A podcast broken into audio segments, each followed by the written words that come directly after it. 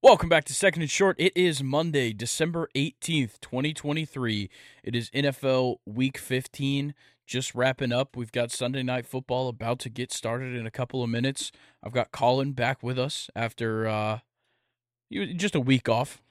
Yeah, just a week off. How was Nashville this It was past good. weekend? You know, got to experience my first NHL game, Nashville Predators. Took the dub 3 1 over the Caps. And I, first NHL game, I got to see uh, Ovechkin, who's going to go cool. down as one of the greatest Yeah. hockey players of all time. Yeah, sounds like fun. Anything else? Anything else Uh, in Nashville? Yeah, you know, we hit up Broadway a little bit Nice. and got out of there before the Titans game. So, Smart. It- Pretty smart. How was the disc golf? We uh we definitely brought up the fact that you were skipping the podcast for disc golf last week. oh, last week that tournament, you know, Yeah. out of uh out of 60 teams, we came fourth.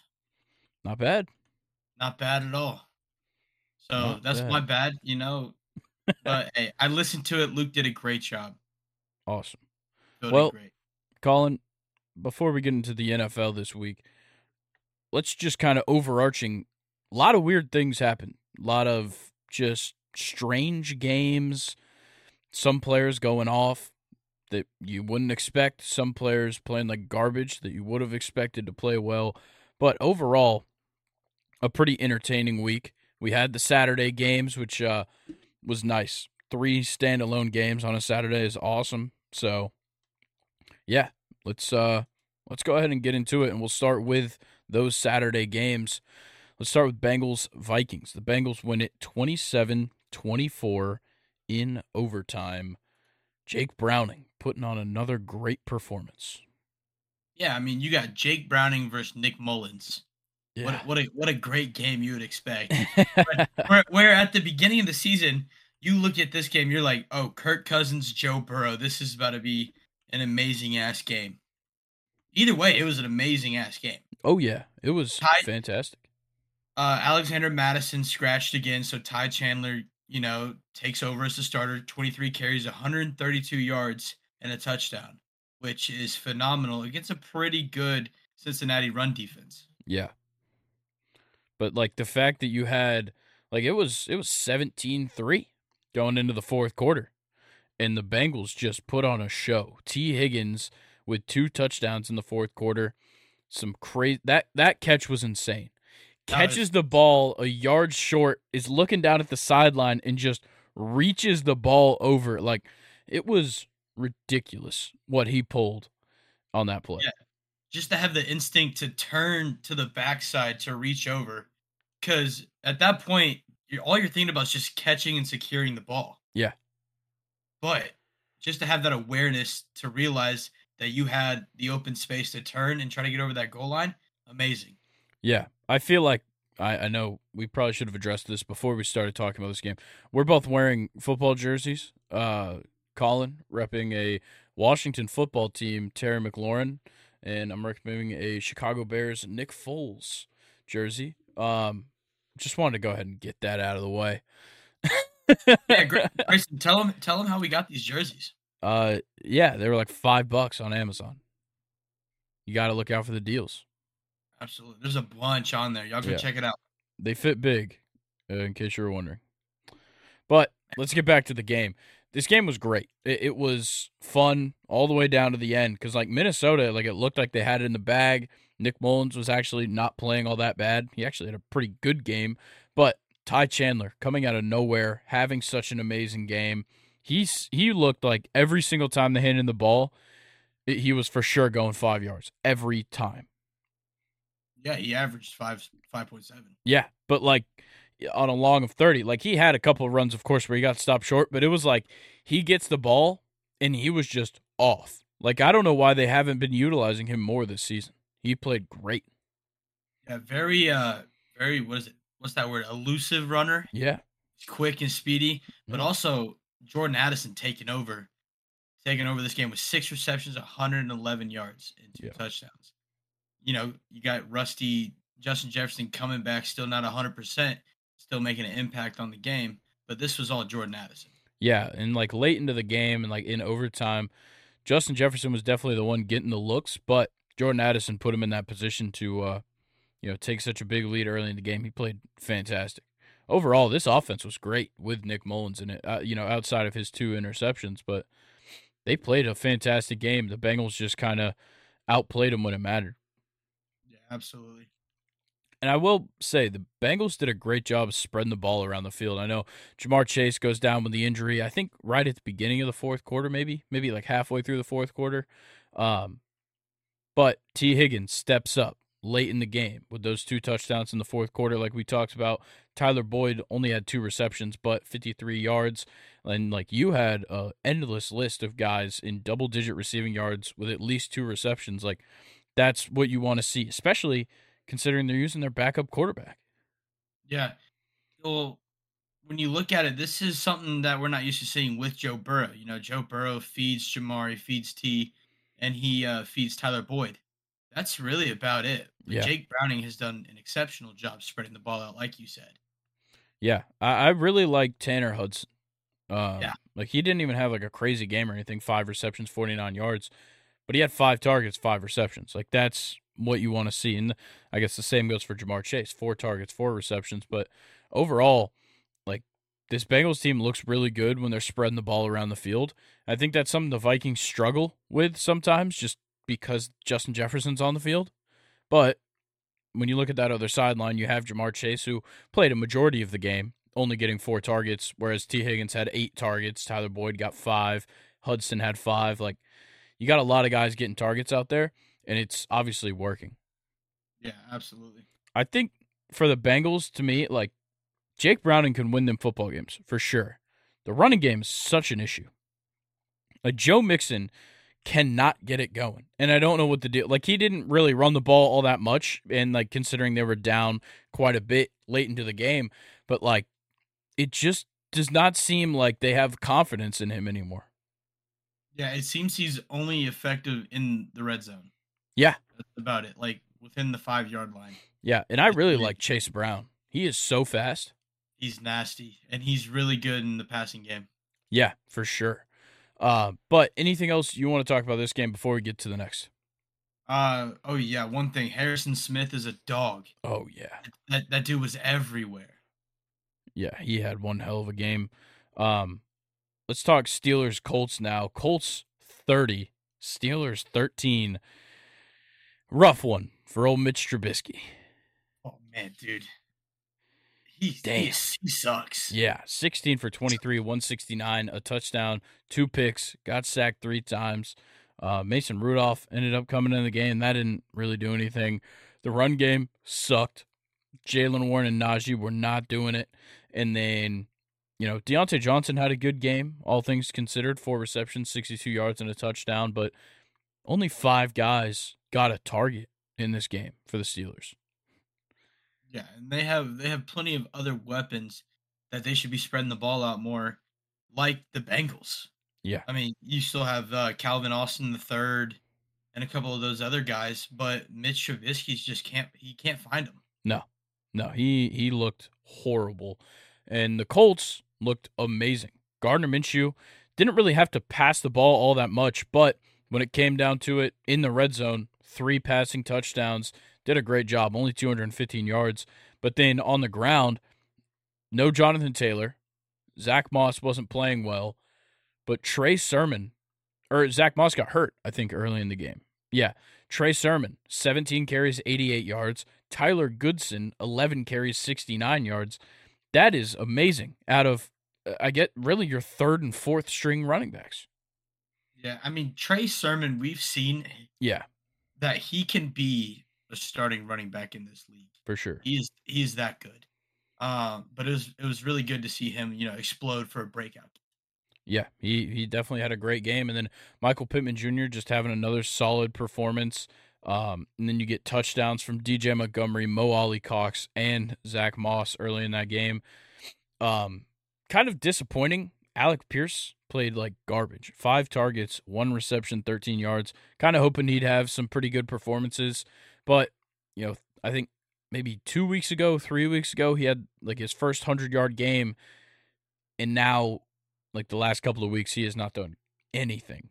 Uh, I was I was hoping to see him play pretty well, and same goes for Josh Downs, who kind of has done the same thing, where he had a couple of really good performances, and it's just gone downhill. But still, the Colts come out with a very big victory over the Steelers. Yeah, you know they're in this wild card race for sure. One hundred percent. Eight and six. Um, I believe they're second uh, at the moment in the AFC South. Yeah, they are.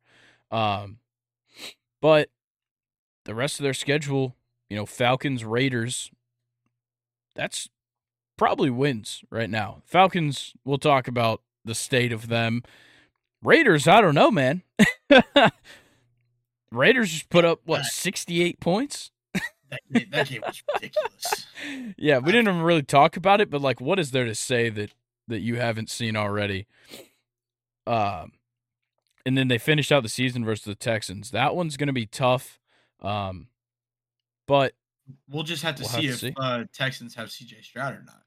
Yeah, I, I got a feeling Stroud will probably be back next week. He'll probably clear concussion protocol early this week, uh, hopefully.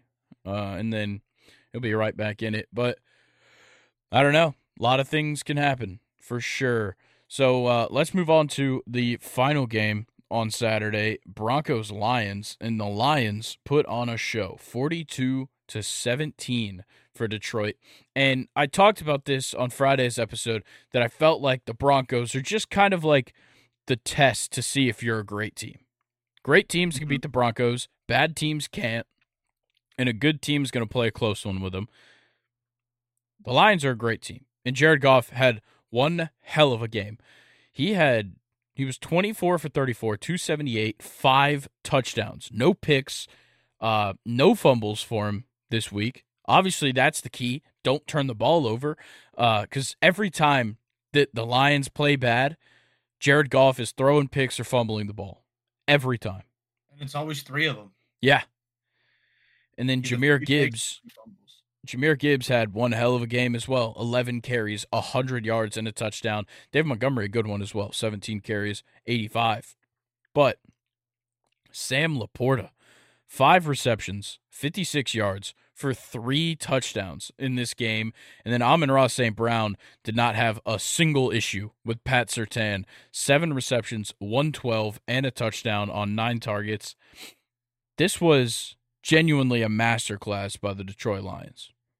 Yeah, they looked really good. Like this Broncos defense has been the real deal pretty much since that game against the Dolphins early in the season. Like they haven't given up.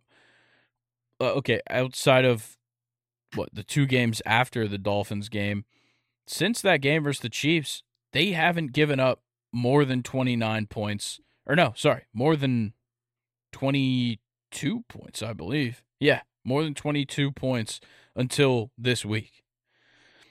The Lions look great, man. I I got to say. And um it's looking real good for them heading into the playoffs. Yeah, they got a, they got a cakewalk going yeah. into the, Oh yeah. Like you finish Patriots, Chargers, Raiders. Like that should be ga- three guaranteed wins. Wait, what? No, the Lions finish off Vikings, Cowboys, Vikings. I'm on the fucking. I was about to say, why would they play a out of? No, that's division that's, team. Yeah, Vikings, Cowboys, Vikings. Okay, that's, that's my bad. Yeah, which the Vikings are definitely beatable with Nick Mullens at quarterback. Um, and from Cowboys? what we just saw today, Cowboys are beatable too. Uh, but we'll we'll talk Cowboys a little more about that later. they might just be. But let's get into Sunday's games, and we'll start off with Browns Bears. And good God, Joe Flacco is back. 374 yards, two touchdowns, three picks. That's Joe Flacco's game. Yep. One hell of a game for Joe Flacco despite the fact they only scored 20 points, this offense looked amazing outside of the running game, which I think we all know is an issue for them. Because yeah. Jerome Ford and Kareem Hunt, not your most efficient running backs um, out there. But Amari Cooper only had four receptions for 109 yards. And then you have David Njoku having one of the best games of his career, probably. 10 receptions, 104 yards, and a touchdown. And then um, Marquise Goodwin had a 57 yard reception. That was his only target. Cedric Tillman had a good game, four receptions, 52 yards. And like it just it seemed like they dominated. The Browns were losing for like a decent amount of this game. Like yeah, all the way up to the fourth. Yeah, Justin Fields, the only issue was he just simply could not get it going. Like the Bears were playing well, but Justin Fields, it almost felt like he was holding them back on a lot of drives. Yeah, and one of the biggest things, he couldn't use his legs. Yeah. He's getting pressured a lot. Uh oh, there's a fourth down play. Did you yes. uh you catch that? Yeah. What a what a open field tackle. I forget who tackled. I think it was Denzel Ward. Holy fuck. Yeah. Like that changed that changed the game right there. Yeah, like getting getting to his legs.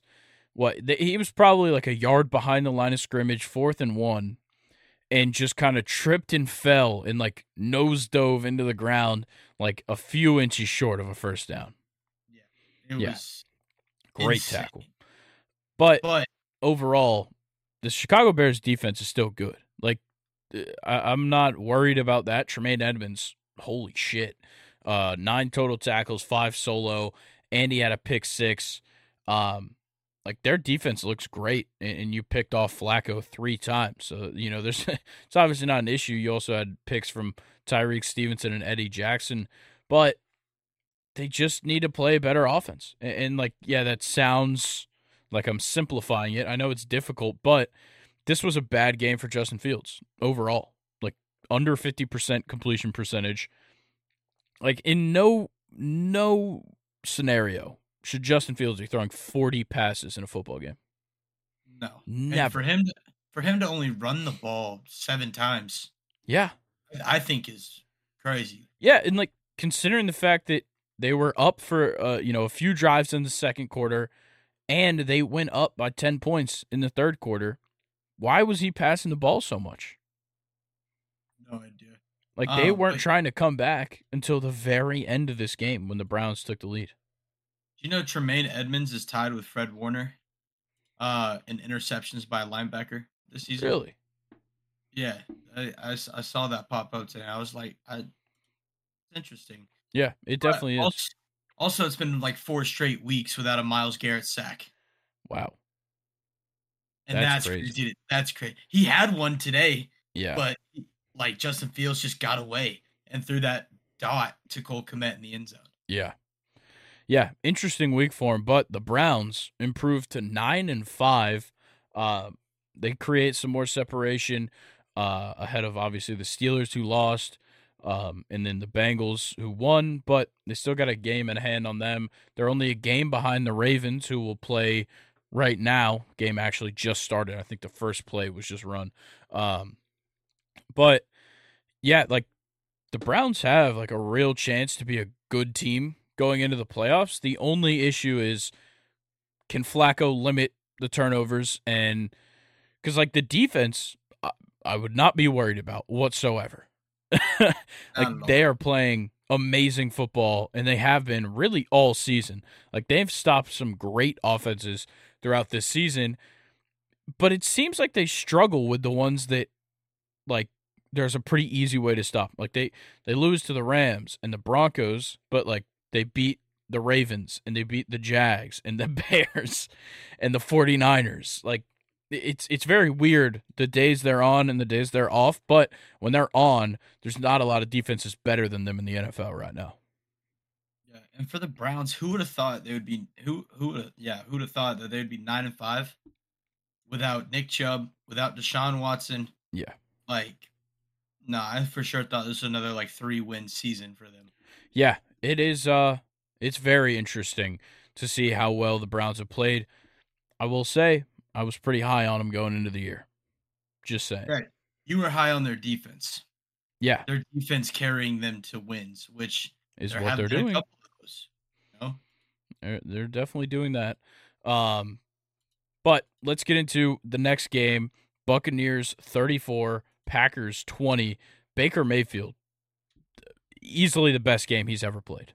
I think. Yeah, that's that's insane. 381 yards, 22 for 28, four touchdowns, no picks. Like, holy shit. And, like, it wasn't just him. Rachaad White had a great game in the run game as well 21 carries, 89 yards. And then you have Chris Godwin coming out of nowhere and actually playing well for once this season. 10 receptions, 155 yards on 12 targets. So it didn't take him, you know, 16 to 20 targets to get 10 receptions this time. And honestly, kind of a quiet game for Mike Evans, but a, a pretty pivotal touchdown. Yeah, no, absolutely. Another, I think what that's his 11th touchdown this season. Something. Yeah, number 11. Like that. I think that's like 10 consecutive seasons. Wow. Or something like that is what I heard. I, I, I forget the exact number, but yeah, dude, he's always good for one touchdown and around 50 to 60 yards minimum. Yep. Besides that one fluke game we saw last week uh, against the Falcons. But yeah, Chris Godwin stepped up today for sure. Yeah, for sure. And on the Packers side, like they didn't play a bad game at all. Jordan Love, 29 for 39, 284, two touchdowns, no picks. Um, they couldn't really get the ball rolling uh, in the running game. 13 carries, 53 yards for Aaron Jones, but not much else happening. But Dontayvion Wicks went into takeover mode on a couple of drives. Six receptions, 97 yards for him. You had a touchdown for Tucker Kraft and Jayden Reed, who both had good games in their own right. Like this offense is still good, even without Christian Watson and without AJ Dillon. They're still a very good offense. They just simply couldn't keep up with how well the Buccaneers offense was playing. Yeah, like Baker could score at will. Yeah. Yeah. That's basically what we saw. Uh, and also Dontayvion Wicks, Wicks didn't touch the ball till the third quarter. By the way, damn, that's crazy. He caught three consecutive passes for like over twenty yards. Yeah, insane. Um, there's not much else to say with this game. Like, great job by the Buccaneers to to get the win here. Obviously, this puts the Packers a, a bit far out for playoff contention, but the Buccaneers uh, sitting in a good spot right now, number one in the uh, NFC South, um, kind of tied with the Saints. Um, the Falcons obviously lost this week, which once again we'll talk about. But the Bucks and the Saints both have a great shot. I don't think they play again this year. I could be wrong. Nope, they play in two um, weeks. So the Buccaneers have to go through the Jags, the Saints, and then they have the Panthers on the last week of the season. I got a feeling that Saints game is um, going to be an interesting one because the Saints, um, let's see who they play next week. They've got the Rams. The Bucks have the Jags. Those are both teams that both teams are able to beat and could definitely lose to as well.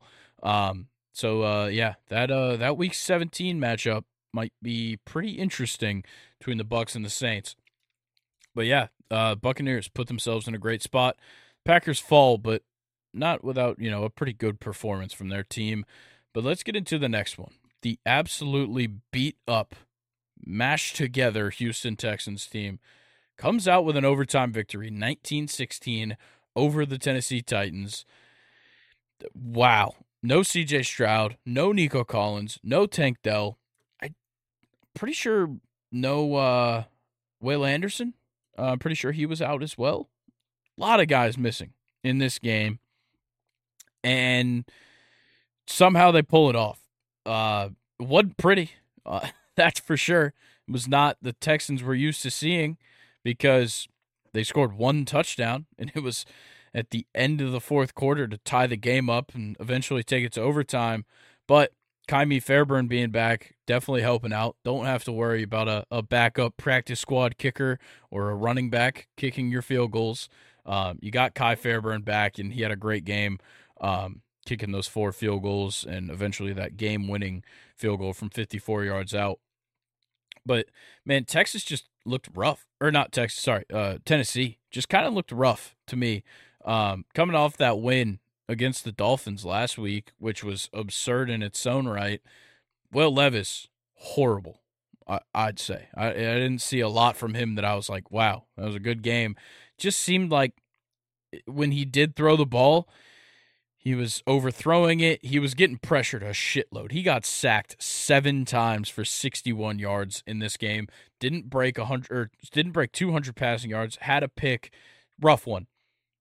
But if we're going to talk about rough games, Derrick Henry was absolutely garbage. 16 carries for nine yards. Yeah, it's don't forget four receptions for one yard. Yeah, well, he had a long of six in the run game, and he had nine yards. like, eh, that's horrible. He's so done. Yeah, like nah, Tyjae Spears is taking over this running back room next year.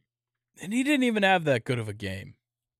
No, he didn't. But, but the Texans' defensive line was great. I'll, I'll give him that. Treylon Burks did have a pretty good game. Three receptions, 62 yards.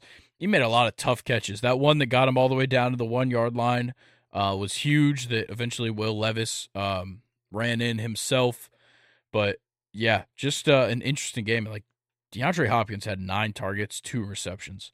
Um, and from watching this game, I know that almost none of those were drops.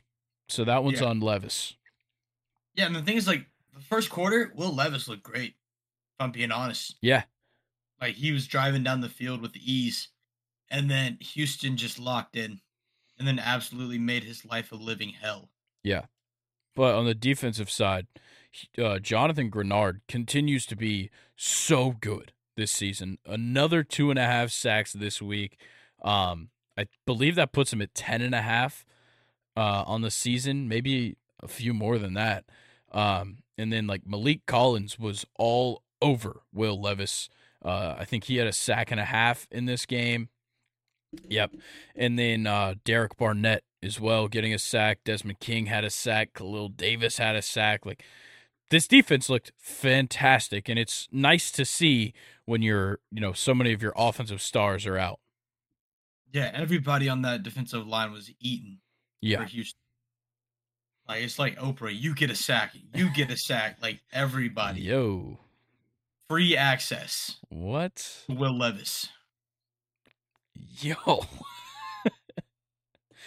What's up? You just kept saying you get a sack, you get, and then free access to Will Levis. Yeah. I don't. I'm. I'm calling a flag on the play. You just got a dirty mind, bro. All right, man. You know what's dirtier? Losing to the Dolphins, thirty to zero. That's what the New York yeah. Jets did today. Yeah, brutal one for uh, the New York Jets. You had Zach Wilson go out with a concussion. Um, I think he might have come into the game with it, uh, with how he was playing. But four for 11 for him, 26 yards. And then Trevor Siemian came in. Um, he probably wishes he had a concussion or some kind of excuse. 14 for 26, 110 yards, two picks. Just bad. Really, really bad. The Dolphins, not bad. Uh, Tua had a good game. Raheem Mostert had, uh, had two touchdowns. That's what I'll say about Raheem Mostert's performance. And Jaylen Waddle, in the absence of Tyreek Hill, had one hell of a game, despite getting pretty beat up in that first quarter. Like very early in the game, got pretty beat up, but nine targets, eight receptions, 142 and a touchdown is amazing. He single handedly carried this offense. Yeah, bro. Like, and he had sauce on him too. Yeah. Like, is is Sauce Gardner a fraud this season? Nah. No, I think it's just that like the first season people just did couldn't figure him out. Now a lot of people like this is the fourth time Sauce Gardner has played the Dolphins. Yeah, and also when you look at it, the Jets defense is on the field for like 85%. Yeah, exactly. They're on the field so goddamn much you can't like they're not just going to avoid Sauce Gardner anymore. Um yeah. cuz he's probably exhausted, but like Miami was firing on all cylinders. Obviously, they shut him out and they put up 30 on the defense. Bradley Chubb had 3 sacks. That's Bro, insane. This Miami defense was disgusting. Yeah. And then you had Duke Riley, who was just an absolute bust uh, of a player. Now playing well, I guess. Um, absolute bust yeah. with the Falcons. And you had Brandon Jones, two picks. Yep. Both, both picks he, he secured. Um, Jalen Ramsey, you know, they didn't really look his way. He didn't even record Fair enough. the tackle. I'm going to be honest. If I'm the coach and I know that Zach Wilson and Trevor Siemian are playing quarterback for me, I'm not throwing the ball probably at all. But they threw the ball because Breece Hall had six carries. Izzy Abanikanda had four carries. Dalvin Cook had one. Like, why can't they run the ball? I, I need to figure this out. I get that their offensive line isn't like amazing, but like you have guys that can make a difference in the running game, and you just simply don't use them. Yeah, I have no idea. This the Jets' offense is just so bad. Yeah, right now. Like Zach Wilson's gone. Trevor Siemian is, doesn't need to be in the league anymore. Like Jets should have went out and got Joe Flacco before the Browns. Honestly, yeah. like they had all the time in the world to do it. I agree, for sure. Uh, but let's go ahead and move on. That game, not too much else to talk about. And uh, let's talk about Chiefs Patriots. The Chiefs take it 27 17. Very similar to what I predicted this weekend. I don't remember what score I said, but I said that the Chiefs weren't going to play well, but it's the Patriots, so they'd win by, you know, two scores or, or more. And that's exactly what happened. Patrick Mahomes had a great game despite the two interceptions 27 for 37, 305, two touchdowns, two interceptions. I will give the Patriots this. They put a lot of pressure on Pat Mahomes this week, and that's something that he has really had an issue with all year is when he's got people in his face this year, he is not passing the ball well. They slowed him down a little bit, but 305 is uh, 305. Uh, you had no Isaiah Pacheco in this game, so Clyde Edwards-Helaire and Jerick McKinnon were getting the snaps, and neither of them really producing anything in the run game. But Rashee Rice having one of his better games this season, nine receptions, 91 yards, and a touchdown uh, on nine targets was great. Travis Kelce, though, got pretty shut down. Five receptions, 28 yards is just simply not Travis Kelce that we know. Yeah. Also, I'm surprised you didn't talk about a single drop that the Kansas City Chiefs wide receivers had. Travis yeah. Kelce drops one in the end zone. Kadarius Toney, I feel like we talk about him every week. Yeah, we can't another, stop. We literally another, cannot stop talking about Kadarius Toney dropping the football. Another one like literally hit his hands, popped up, easy pick. Yeah, like nothing. Pat Mahomes literally hit him perfectly in stride. Yeah, it was pretty bad. I, yeah, no, I will say. And Mahomes is getting. He was fired up after that too. Like he avoided uh fucking Kadarius Toney for the rest of the game. I don't blame like, him. game on the sideline, everything like that. Kelce showing some leadership, going over there, making sure he's all right. But Mahomes is tired of it. Yeah, you can easily tell. Yeah, and for the Patriots, um, what is there to say, man? Kevin Harris had a rushing touchdown. Hunter Henry, yeah, great game. Demario Douglas, I think, got all three receptions on the same drive in order and did nothing else for the rest of the game. Uh, Zeke sucks. Yeah. Still, he, in case you forgot because of last week, he still sucks. yeah, man this this game was pretty boring. Yeah, it, it was. I, I, I had I, it on the TV and it sucked. I did like the Jerick McKinnon touchdown pass to Rashee Rice. I will. True. I did think that was pretty sick. That was that was definitely sick. Um, but let's move on to the next one. Saints 24, Giants 6. Tommy DeVito has lost the magic. Is that fair to say? Well, he got beat up. Yeah. Oh, yeah. Yeah. Like, it was bad. It was uh it was pretty brutal. But um yeah, New Orleans just kind of went in there and did their job. Derek Carr, as per usual, under 225 passing yards, but he had three touchdowns. Um made Alvin Kamara do all the hard work, getting him down the field. 16 carries, 66 yards for him. And um, yeah, Kamara also catching the ball quite a bit. Five receptions, 44 yards. They spread the ball out pretty well. Both teams did really. But let's let's be honest. There's nothing to talk about here but Jimmy Graham. Three straight weeks with a touchdown. He's got eight receptions on the year for four touchdowns. It's ridiculous. He's a monster. He is. In the fact that he's even still in the NFL is crazy, but he's also catching touchdowns. It's like it's they only insane. use him in the red zone. Yeah, he has 39 receiving yards this year. That's insane. Hey, good for him. You know. Yeah. Shout Still out. Getting that bag. Did better than Taysom Hill today. That guy was a mess. Fuck off. But um, yeah, look, the Giants still suck. Um, that's not going to change. Saquon Barkley stunk it up in this game. Nine carries, 14 yards. Um, couldn't get pa- he couldn't get past Bryan Bresee, man. Bryan Yeah. Bresee was a fucking stone wall. Yeah, and then Bryan Bresee um, sacked Tommy DeVito and did the the Italian thing, the the hand. it was great. what a guy. Yeah, I'll give him his props. That was that was pretty nice. Um, yeah, there's not much else to say about this one. Randy Bullock hit a 56 yarder on like the first drive of the game and like pulled his hamstring, and it forced uh, Jamie Gillan to uh, the punter to kick field goals, which he he kicked a field goal and he made it uh, from 40. Pretty good. Yeah, that's that's so tough. Go out there, kick a 56 yarder, and hurt yourself. I think he didn't even hurt himself on the field goal. He hurt himself on the kickoff. I'm pretty sure, Damn. which is even worse. I'm about to say, like, you're feeling good. You just Yeah. nailed a 56 yarder. Go to just, you know, something you do, Literally like five times a game. just snap. Yeah, it is. Uh, it's brutal. But let's get into the meat and potatoes of this episode. Panthers nine, Falcons seven. All right. Yeah, I don't blame you for taking the headphones off. Nobody wants to to witness this. This is sad. Um, I you know what? Let's just take this off the wall. Just get this out of this. fucking thing. Come on. You got it. There You got it. Let's just get rid of that. Yeah. Let's get rid of it. Don't need it. You know what else we need to get rid of? Mm-hmm. Arthur fucking Smith. Yes, this guy mm-hmm. should be standing on a street corner begging for money tomorrow morning.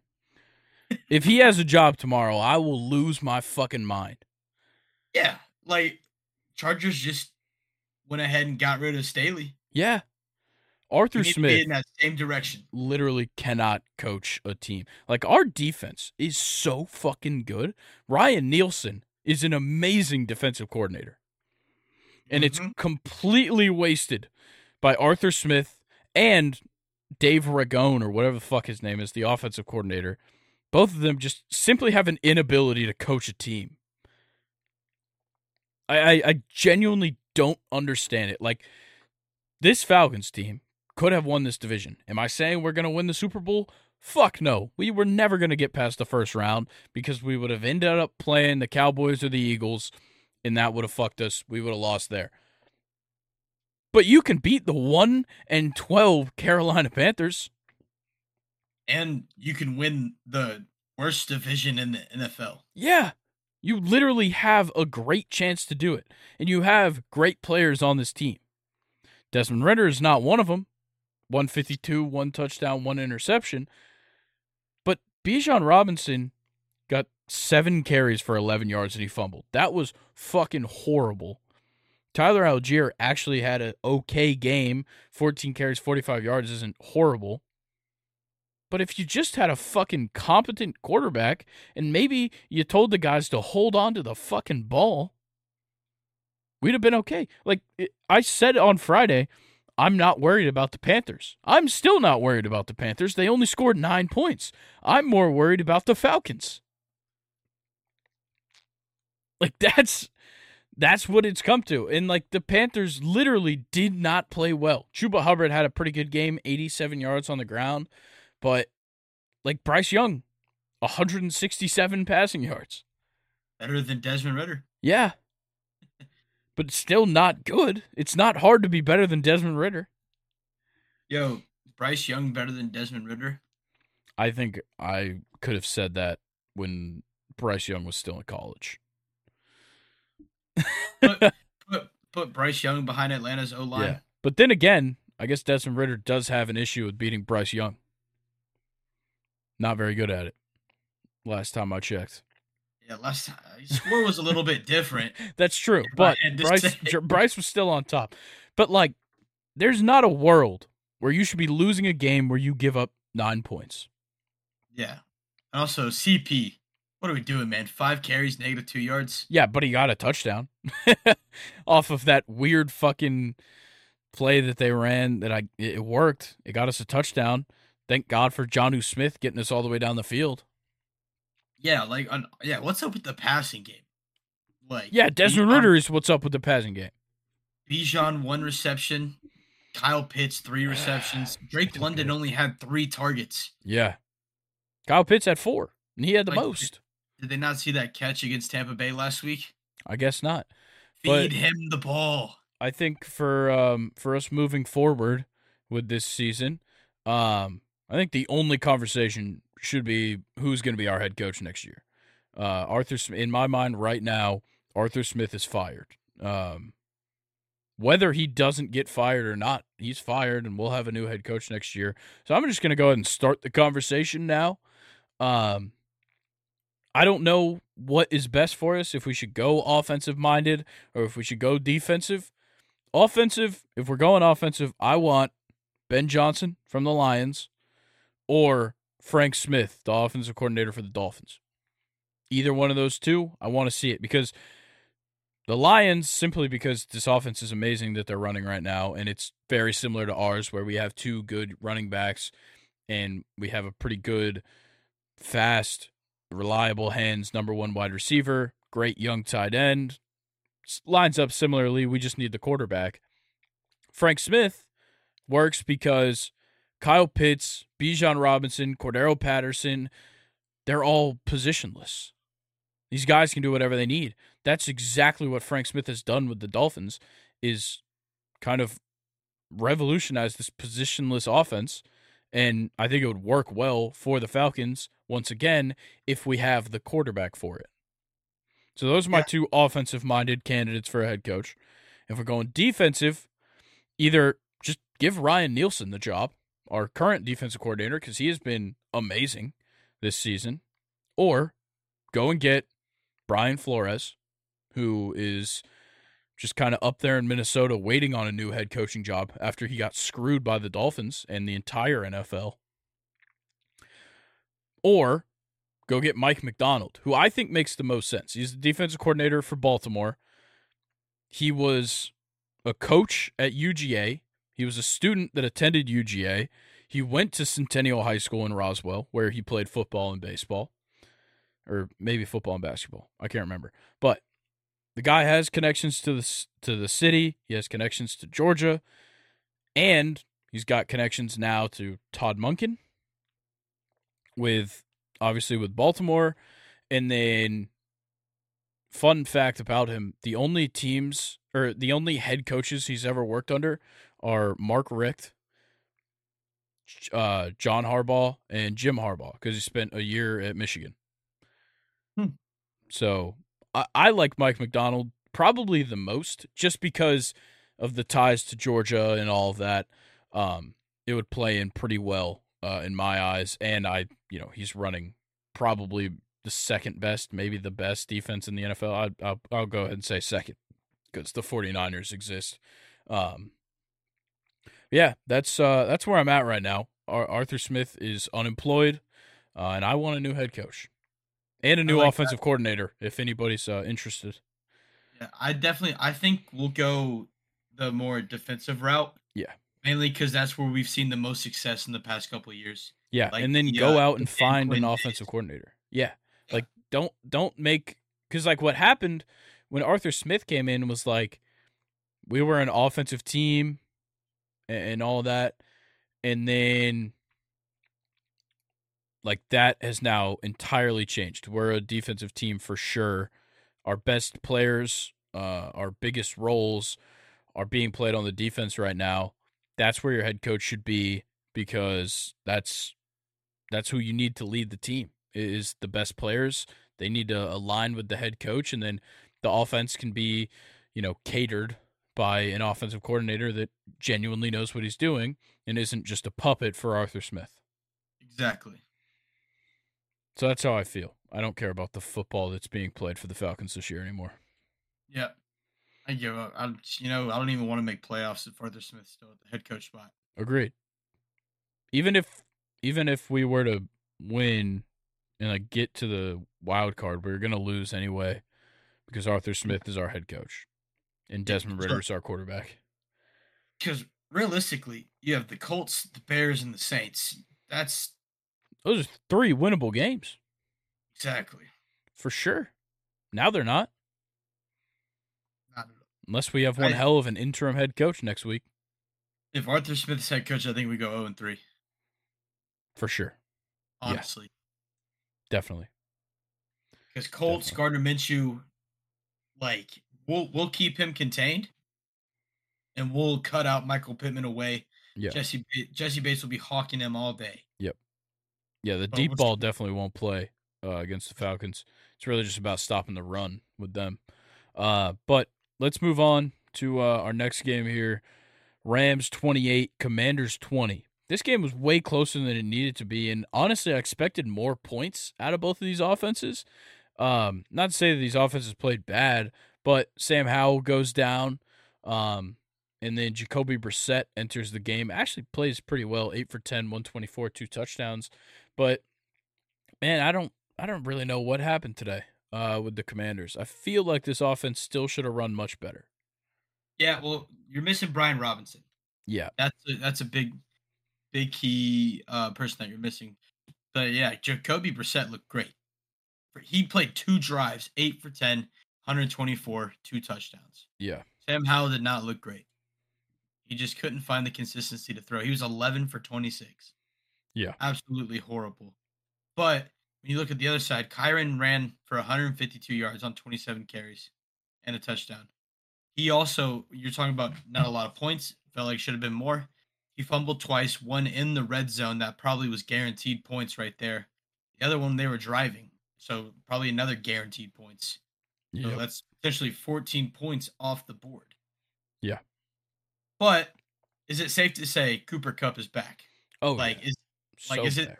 I that's two weeks in a row that he has just gone insane. Yeah. Yeah, he's he's playing great, and like Puka isn't like having to take like a back seat. Like they got the same amount of targets. Cooper Kupp just played a better game. Um, Puka didn't play bad. Five receptions, fifty yards, definitely not bad. Um, but yeah, I think uh, I think this Rams offense definitely has some legs to it. Just like this defense kind of struggles um, in some places where they really shouldn't. Um, and I think part of that just comes from the fact that the defensive line is good. Of course, Aaron Donald is there. Um, and like Ernest Jones is a good linebacker. It just doesn't seem like there's enough firepower in the secondary. Obviously, you lose Jalen Ramsey in the offseason. Um, but yeah, I, I just I feel like they need to go out and and find guys for that now if they want to win. Yeah, I mean, obviously they can't do it now. I mean, next year if they want. Yeah, there's some there's some good secondary pieces I think they should go after in the draft. Uh, yeah, that too. Cooper DeJean being one of them. Yeah, because did did the Rams have a first round pick this year? I think they still do. I don't think they traded away. Because I know last year's went to the Lions. I just I don't remember. Yeah, I think this year, uh, this year they should have it. All right, we'll figure it out. But they, sh- they should have first round pick. I will figure it out. That yeah, means Grayson's going to look right now. Yeah, they they've got him. They got one first rounder, one second, third, fourth, fifth. They got two, no, three sixths, I think, or they have a sixth from Denver, and then they're projected two compensatory picks in the sixth and two compensatory picks in the seventh. I think within, I think within the five round first five rounds they need to get two secondary pieces. Yeah, there there is some very good uh, defensive backs, so it'll be uh, interesting to see. I I definitely agree. I I think they will go after one in the draft, but um, not really all that much here else to talk about with this one. It, it was a good win for the Rams, um, kind of fending off the late push from Washington, but they still get it done. Um, one more thing, yeah. One more thing. Also, Kyren Williams before this game, 204 rush attempts in his career, straight without a fumble. And then he has two? This is Yeah, it's tough. Crazy thing to look at. That is that is a, a real tough one to see. But let's get into the next one. Uh, if you're from Arizona, this was a tough one to see. 49ers 45, Cardinals 29. And I will say, give it up for the Cardinals putting up 29 points, scoring on the opening drive. Like never they look, yeah, never thought this offense was going to look that good. It did. Problem is, the 49ers are way better, and Christian McCaffrey is just Whew. Fucking ungodly. like 18 carries, 115 and a touchdown. But he also led in receiving yards and receptions. Five receptions, 72 yards, two touchdowns. Deebo had two more touchdowns. That guy's on the streak of a lifetime. Kittle had a good game. Probably the most quiet Aiyuk has been in, in weeks. Um, Brock Purdy really didn't have to throw the ball all that much. Uh, but Kyler Murray just struggling, throwing the picks there at the end. Um, just a, a bad one. A great one, though, for um, Charvarius Ward getting both of those picks, one of them being a pick six. Um, yeah, one hell of a game for him. And then you've got um, Fred Warner getting half a sack in this game, and obviously, as he does, uh, leading in tackles.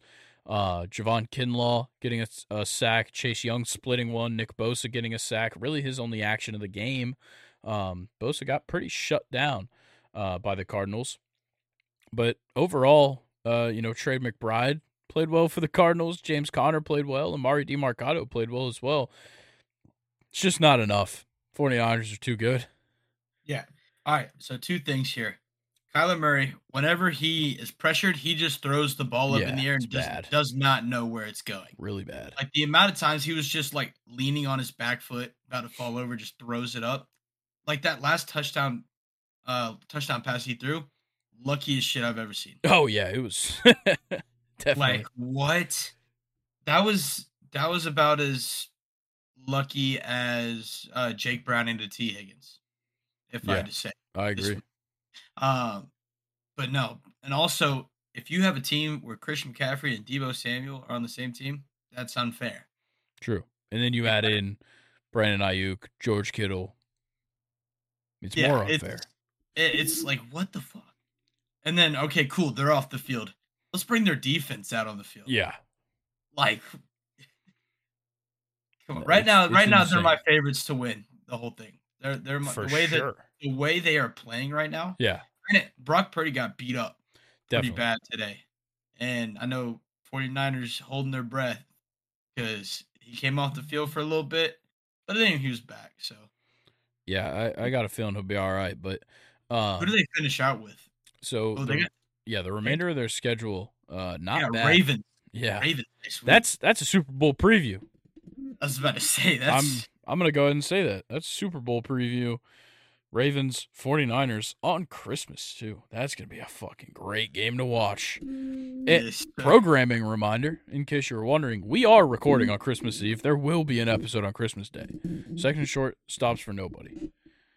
Um, so, well, obviously, okay, you won't hear about the Ravens game then, still.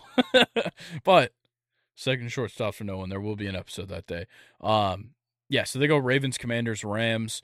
Obviously, Commanders Rams should be a win for this 49ers team. Rams is going to be an interesting game. Honestly. It will. I, I, agree. I think it's going to be. If I just think Card- that the 49ers defense is good enough to stop them.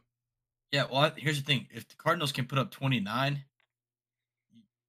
Matthew Stafford, Cooper Kupp, a little bit better. I think part of this was a matter of just like they were they're game planning for the Ravens. This was definitely a look look ahead type of game.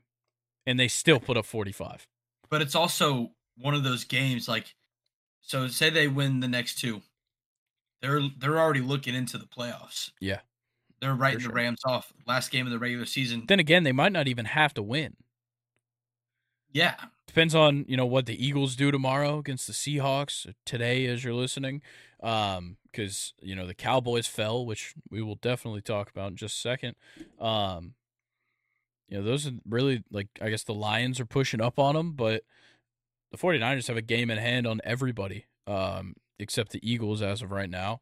And they might not really have to do anything when it comes week 18 because uh, the Eagles don't have the easiest route either. Yeah, absolutely. But uh, yeah, let's uh, let's talk about this Cowboys game. Uh, well, really, it was the Bills game uh, in Buffalo. Bills win it 31 10. Uh, a late touchdown for the Cowboys, a, a rushing touchdown by CeeDee Lamb. Uh, weird. Uh, but the Bills looked phenomenal on the ground only. Josh Allen did nothing. like, he literally did nothing. When is Josh Allen going to combine for just over 100 what what is that 118 108 yeah 118 uh, rushing and passing yards combined. That he had 94 passing yards. He only threw the ball 15 times seven completions. But james cook holy shit 25 carries 179 and a touchdown and he only had a long of 24 like this guy was just consistently Give him the ball 20 yards. Give him the ball 7 yards. Give him the ball 15 yards. Just over and over and over again. And the Cowboys just kept putting the Bills in great field position early, early in the drives, punting the ball. And the Bills were just able to just stomp them. Absolutely. This new uh this new Bills offense behind this new OC is so impressive. Yeah, they're great. Like the whole the whole dynamic and the whole energy has just changed. Yeah. And like the the Bills offensive line, like Dawkins, just tossing Micah Parsons around. It, I, Micah Parsons is washed. okay. Chill. Nah, I'm just fucking I'm Chill. just fucking with you. Chill, bro. I don't want to get actually no, I would love to get mentioned on his Bleacher Report show, so have at it.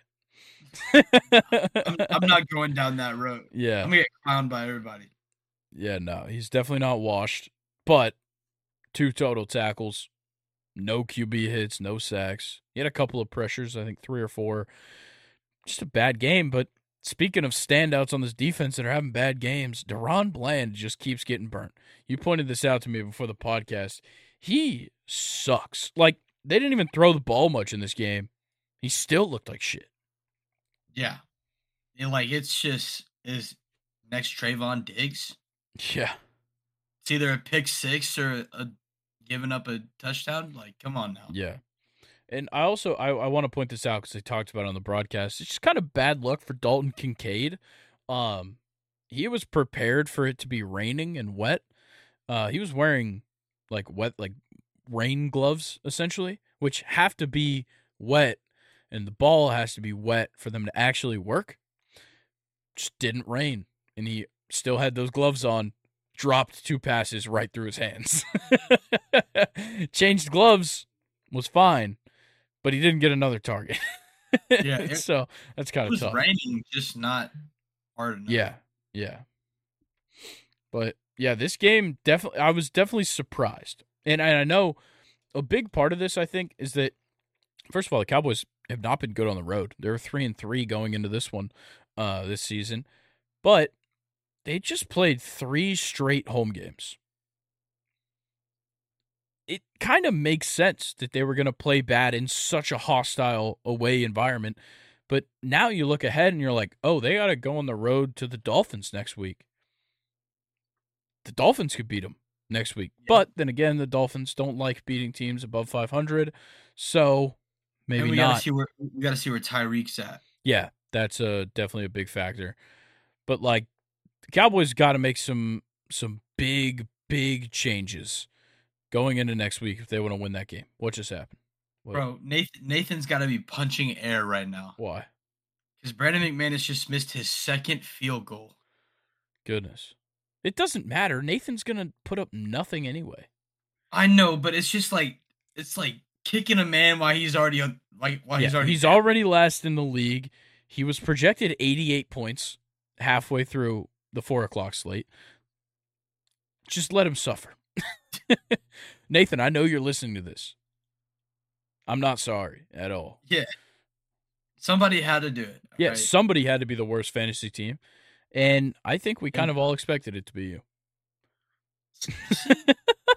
At the beginning of the season, I expected it to be me with all my injuries. Yeah, honestly. that's true. Yeah, the injuries got you. But you like to make trades. Some of them work. Some definitely don't. Some Deebo Deebo would be nice on my team right now. Yeah, yeah, that's fair. Um, but yeah, I think uh, I think the Cowboys are in an interesting position now because they're ten and four, so like they're they're still in it for sure. Problem is that one of the other teams that's in it is in their division and might win on Monday night to uh, take back the division lead. Because like we, you know, last week we're talking about Cowboys Eagles, like this is a you know this wins the the division, and all of a sudden, you get the uh, the rug pulled out from under you. So, props to the Bills though, kind of turning things around. Now they're eight and six. They can make the playoffs too. Yeah, they're definitely making a push. Who do they? uh Bills. Who they end With? yeah, Chargers? they end. Yeah, Chargers, Patriots, Dolphins. Chargers, Patriots wins. Dubs. Dolphin, Dolphins to end the season in Miami is going to yeah. be interesting. The thing is, is if you know if you're at ten wins in the AFC, you might have to get that 11th. Yeah, they already beat the Dolphins once 40 48-20. Yeah. So like right now in the AFC the Bills come in at 9 right now. So they're they're on the outside looking in uh, because the Texans uh, win the tiebreak over Buffalo based on best win percentage in conference games. Absurd tiebreaker.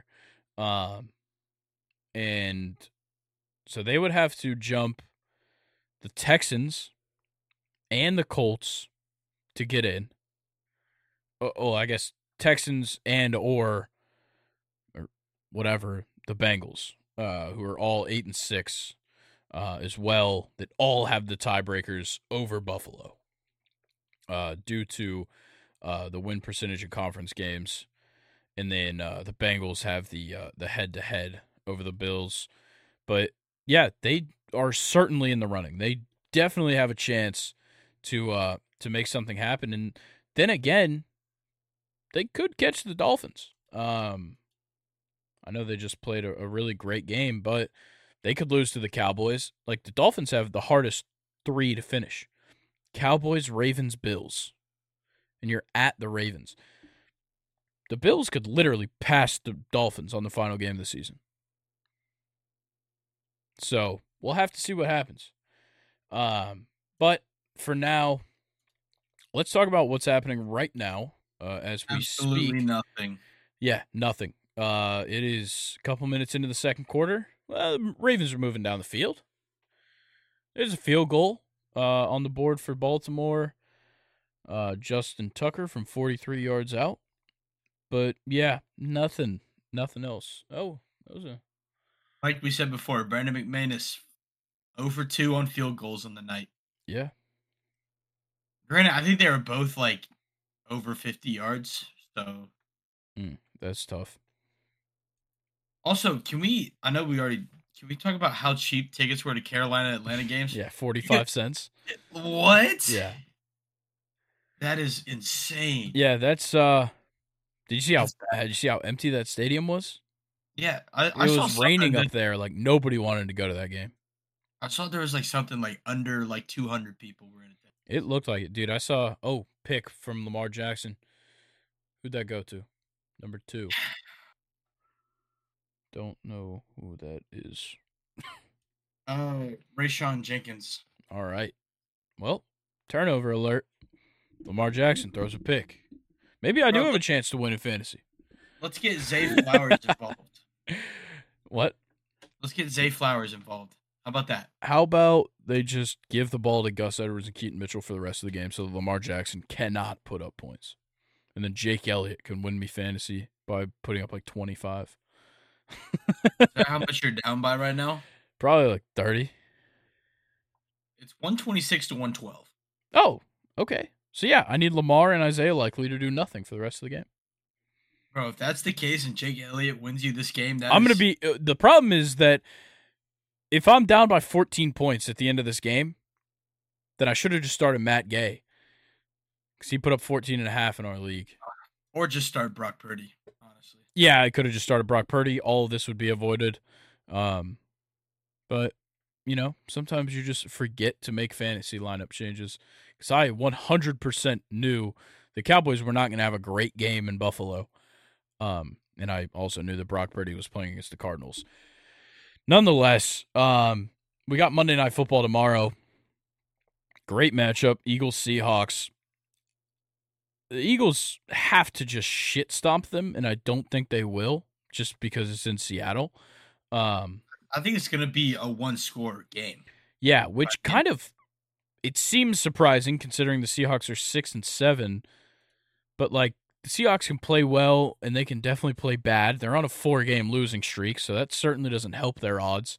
Um, Gotta Do end know, is point. Geno back? Uh, I think I saw. He's I think he is back. He's questionable, but he should be back from what I've been seeing.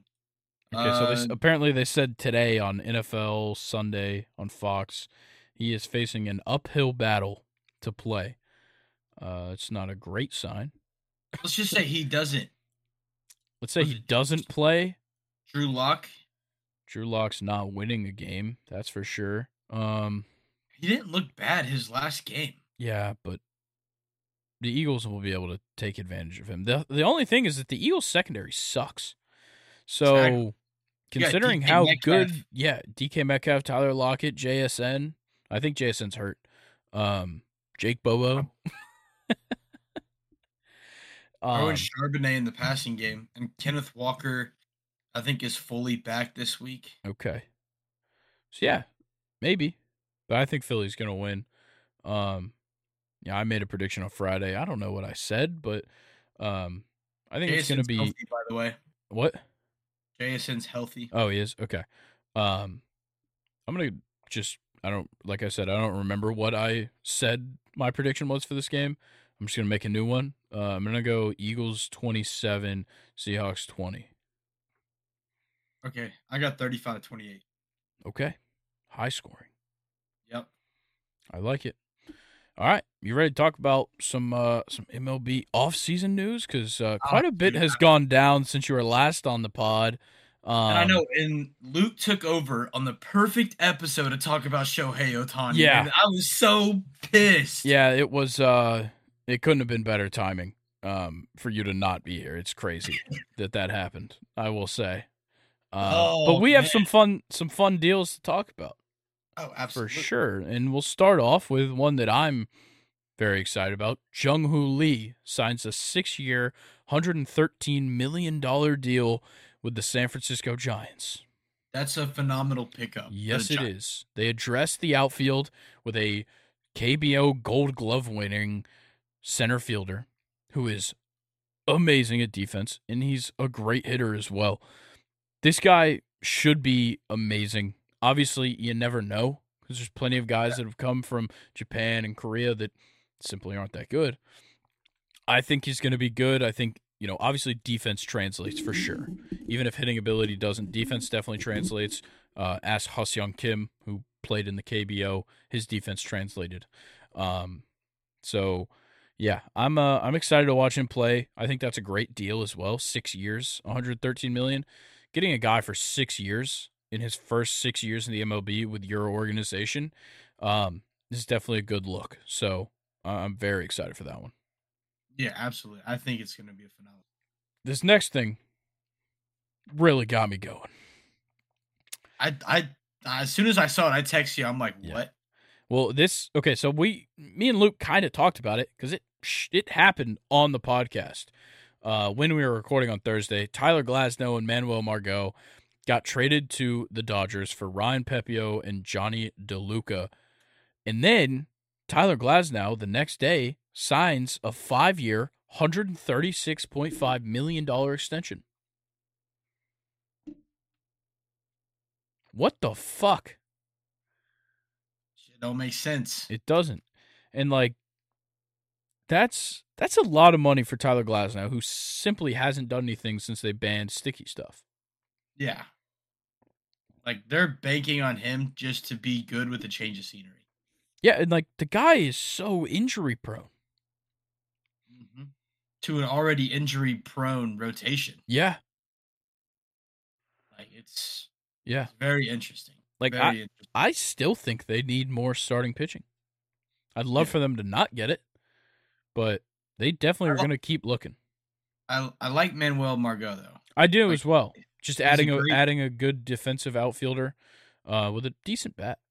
You know who he reminds me of that on the Dodgers? Who who is this Chris Taylor. comparison? Chris Taylor. Oh, okay. I thought you were gonna go somewhere just like way different. No, Like I like Andre reminds. Ethier or something. No, his defense sucked. I know. I thought you were just gonna pull a random Dodger, but no. Chris Taylor makes sense. Yeah, he, he reminds me of Trace Thompson. Yeah, that, that's. Hold on. Is that is that the comparison you wanted? I need a. I I gotta think of a better one. You know he signed. He, you know he just signed with the Mets. Trace Thompson. Yeah. Who cares, bro? Mets making moves. Oh shit! They're gonna win the World Series. They, they better they better practice their celebration of spring training again. I'm telling you, it's the Royals that are going to the World Series. I'm telling you. Maybe we'll talk about them in a second, but let's talk about some of the Braves moves. Uh, they acquired Matt Carpenter and Ray Kerr, uh, relief pitcher it. from the Padres for Drew Campbell. I love it. I don't get it. I I like Ray Kerr. Okay, yeah, I like that one. I don't care for Matt Carpenter at all. Oh, I I I think we could potentially try to flip Matt Carpenter. I think we will personally. Honestly, but Ray Kerr is a great did, young pitcher. Did Jacksonville just throw a pick? yep. Know. Jacksonville just threw a pick. Yeah, you know, and I'm or sorry no, for sorry, fumble. Sorry for anyone who has DirecTV and you know can't just watch can't watch the fucking game. definitely not. Like that's definitely not me. No, it's definitely not Colin. For sure. That's why he keeps asking me what's happening instead of saying it before it happens because I'm watching on YouTube TV. All right. Well, yeah, I, I like picking up a relief pitcher for sure. Um, you know, giving up a, a prospect outfielder that was never going to come up, definitely don't have a problem with that. Um, and yeah, like if if we keep Matt Carpenter, cool, nice bench bat. Uh, then again, in this day and age, bench bats don't matter because you don't have to pinch hit ever, uh, pretty much. He would, he would be a guy that we give like Ozuna a day off and we DH yeah. Matt Carpenter or something yeah. like that. Or like you um, could even give you know somebody in the infield a day off and he could play all around the infield. Yeah. Honestly, so I'd rather have him at third or second base. Yeah, I was going to say second base because I know Ozzy has had a couple of uh, injuries over the last couple of years, so you know yeah. having some depth there, considering that Orlando Arcia is pretty locked in at shortstop. Um, but yeah, I I definitely see Carpenter getting flipped. Um, but David Fletcher got outrighted to Gwinnett. Um, if that tells me anything, he's getting flipped as well. Because that's clearly just a we're about to trade you and we don't want you on the active roster. Yeah. That's exactly what that move is to me. So you think we Cuz that's what we did to Evan White. Evan White got outrighted and then we traded him. You think we flip him to go after like a cease. Every, every day Every single player that we trade for is getting flipped for Dylan Cease. awesome. 12 man trade for yeah. Dylan Cease. Yeah. Yeah, cuz uh I we already we getting... already sent Stassi to the White Sox for nothing. So yeah, might I don't well. think I don't think we're gonna get Gurriel because he he resigned actually. Yeah, he's and that's what I was about to say. He resigned with Arizona. Yeah, and I don't. Which I guess Kelenic we're we're going for. I I, I really I think we're sticking it out with him. I think we give him a chance, and if we need to go out at the yeah, the, if we have to go out at the deadline and get a left fielder, honestly, I don't care if we have to put Marcell Ozuna in left field. I don't mind it at all. like he's not good at left field, that's for sure. Jarred Kelenic can at least physically throw a baseball. Um, Marcell Ozuna looks possibly the most awkward trying to throw a baseball for a professional baseball player. Uh, have you seen Yordan Alvarez try to throw a baseball from the outfield? Yeah, but those guys are both just absolute DHs. like it, it blows my mind that Marcell Ozuna made a name for himself playing for the Marlins and playing yeah. left field. yeah, but that uh, that outfield was ridiculous. Yeah, and defense did not matter. No, not you had you had Marcell Ozuna and Giancarlo Stanton on the same team, and I think they were just putting Yeli in center field.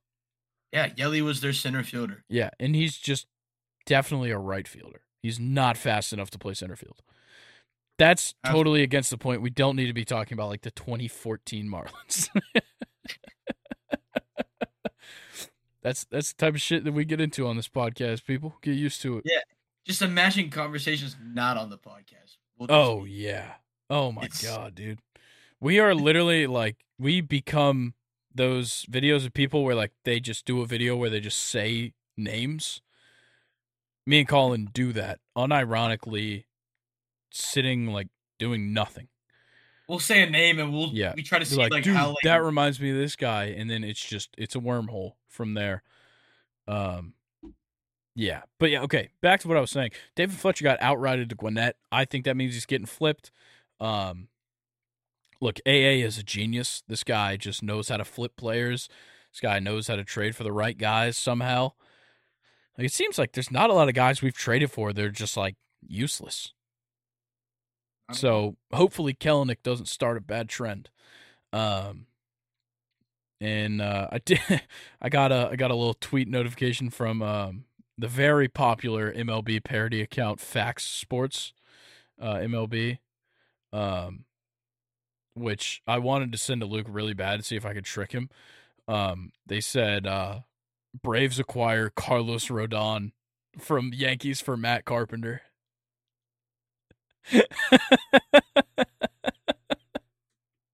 oh, dude, I can only imagine his oh reaction. Oh my god, he would have, he would have, he would have been happy, but mad.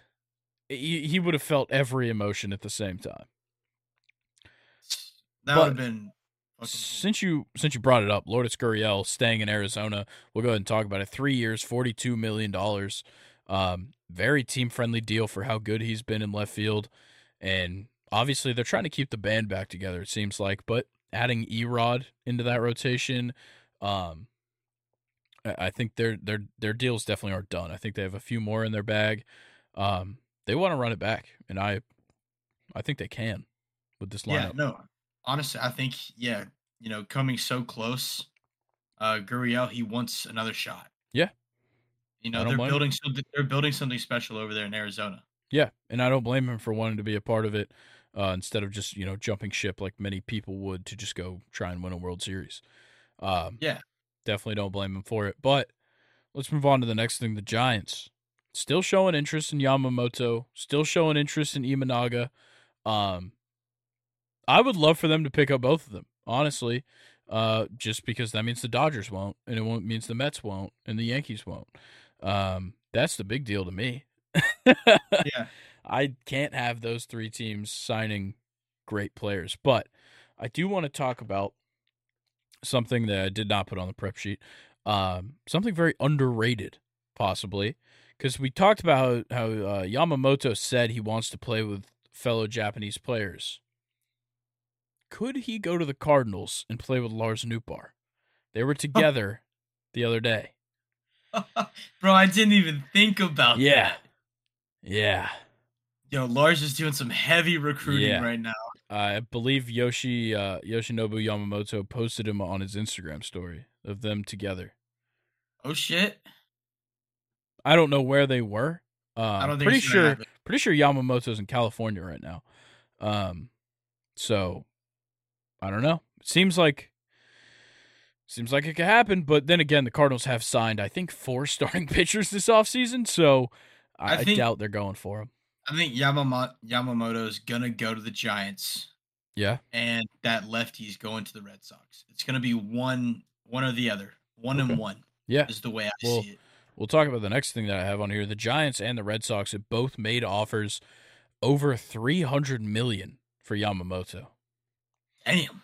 It's a shit ton of money. But like people are saying that he's the number one starting pitcher available, and the reigning NL er, Cy Young winner Blake Snell is out there. Like Every, everyone's seeing that. That is uh, high everyone, praise.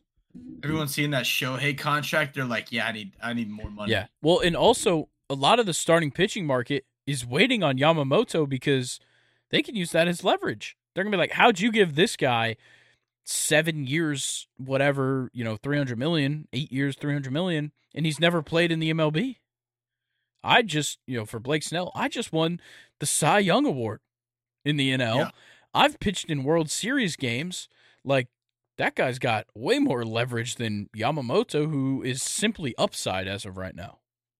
Yeah, like that's a, it, whoever signs him is taking a chance. Yeah, like you don't know what he's gonna do. Yeah, and I think that honestly, Shohei might have created a bad example for other Japanese players that come over because like yeah. he just burst onto the scene. Obviously, like his rookie year, his second year weren't like stellar. But like he is what he is now. He's the highest paid player in the history of the sport. He's going to be the highest paid player for quite some time. I have a feeling nobody's matching that for a little bit.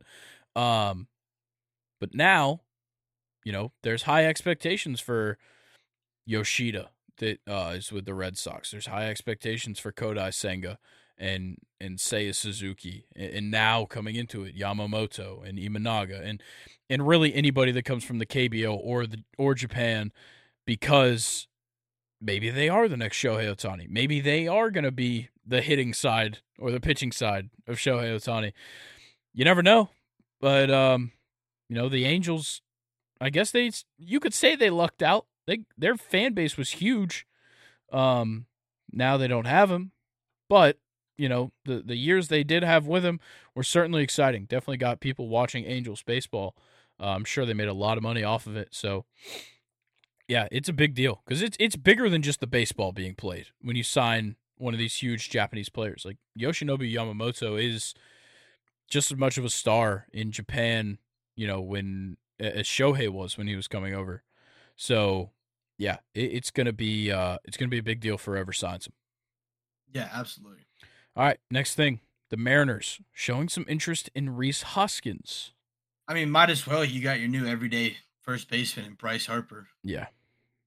Try yeah. to try to get something out of it. That, that's an interesting. I think he's a free agent. I think Reese is a free agent. Yeah, so it's, it's, it's interesting. Um, because I just don't know if the Mariners need that. I don't think so. Like Ty France has been kind of locking down for first base for them, right? Yeah. Yeah, I just I, I don't see like I guess Hoskins can play corner outfield. Um, I I wouldn't trust him out there. I wouldn't either. He's not great at it. No, I'd, coming yeah. off an injury. yeah, don't I don't. I don't love that landing spot. Honestly, I think if they sign him, I think he's a DH. Yeah, but then again, they're they're in the market for Soler and Martinez. So who knows? I think. If, okay, well uh, let's let's make this easier. Who should sign Rhys Hoskins? Because he's gonna get picked up. Yeah. Uh, let's see. Go through team. Dude, I like. I can give you Tiger, one that I don't hate. Tigers could try to go make a move on him. Yeah, isn't isn't Torkelson playing first though? Yeah, but you can get him to DH with Miggy, yeah. Miggy yeah, gone. Um, I've got a sleeper. The Yankees. All right, so uh, what's next? Let's move what? on. Fuck the Yankees. Yeah, but they like Rizzo's not going to cut it. Yeah, no. They need a, great, first baseman, and be a great pickup for them. Yeah, they they need a first Honestly. baseman. They need maybe they need a DH. I guess Stanton's still there, but um, just keep bolstering that lineup. Why not? You know, people are going to get hurt. Yeah. Oh, that's for sure. Um, somebody's going to miss some time on the Yankees if not everyone. I don't. I don't hate it. I don't hate yeah. it. I just don't see it. Okay, fair enough. I don't, don't, I don't know. Like with with the big corner infielders possibly kind of getting off the board already with Candelario and um, you know now people are talking about Bellinger returning to the Cubs, which will is one of my notes. Um, and then Matt Chapman, people have been talking about him returning to the Blue Jays. So you know your options are getting pretty slim uh, at first base. Um, so I don't know. We'll see. But let's talk about the Reds. They're shopping Jonathan India. They've got a packed house in that infield right now, I and like, it's a, it's a lot of guys that. that can play all over the infield, which is great. Um, but like they're already talking about putting Spencer Steer in the corner outfield to let John Candelario play first, because like think about it, right now you've got you've got Elly, you've got Incar- or, uh, Encarnacion Strand, you've got Noelvi Marte, you've got Jonathan India, you got Spencer Steer, you have um, now Candelario. There is so many guys on this team that can play all over the infield. Yeah, absolutely. And I think I just I think I missed one or two while going through that. But yeah, like they've been blessed with all of this talent. If Steer goes to the outfield, there's still too many guys in the infield. you've got to get rid of Jonathan India out of the pack. He Yeah, simply just to- has not been good. He has not produced since that rookie of the year. Yeah, pack package them package him up with some minor league talent Yeah. that you have because your MLB uh ready players are so young already. Yeah. You, you have the opportunity to give up those young guys. And I think try to try to go get some pitching. I think it's pitching and it's a power hitting outfielder. Yeah. Those are the two things they need. Because, like, when you look at the lineup, there's not much power. Like, you have obviously, like, Elly De La Cruz can hit for power. Christian Encarnacion Strand can. Noelvi Marte can. Spencer Steer can. But there's not, like, the, the straight up power hitter on that Reds team right now. Yeah, absolutely. You got a lot of good hitters. You got a lot of speedy guys. It just doesn't seem like they have the the the boomsticks in that lineup that maybe they need. I agree with that. Because like Tyler Stephenson is a good power hitter, but like when you look at their outfield, Will Benson, T.J. Friedel, Jake Fraley. Yeah. All right, hear me out. Say they were to go out and just for dirt cheap go out and get Joey Gallo. That's not bad, and it adds in a lefty.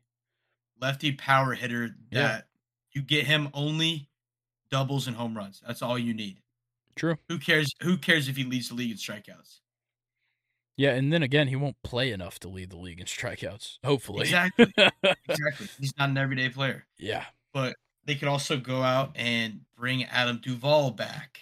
True. Something like that. Like I, I do of- like Duvall. He's he's my Yeah. favorite when it comes to uh, guys that can play all over the outfield and hit hit well. He's the guy.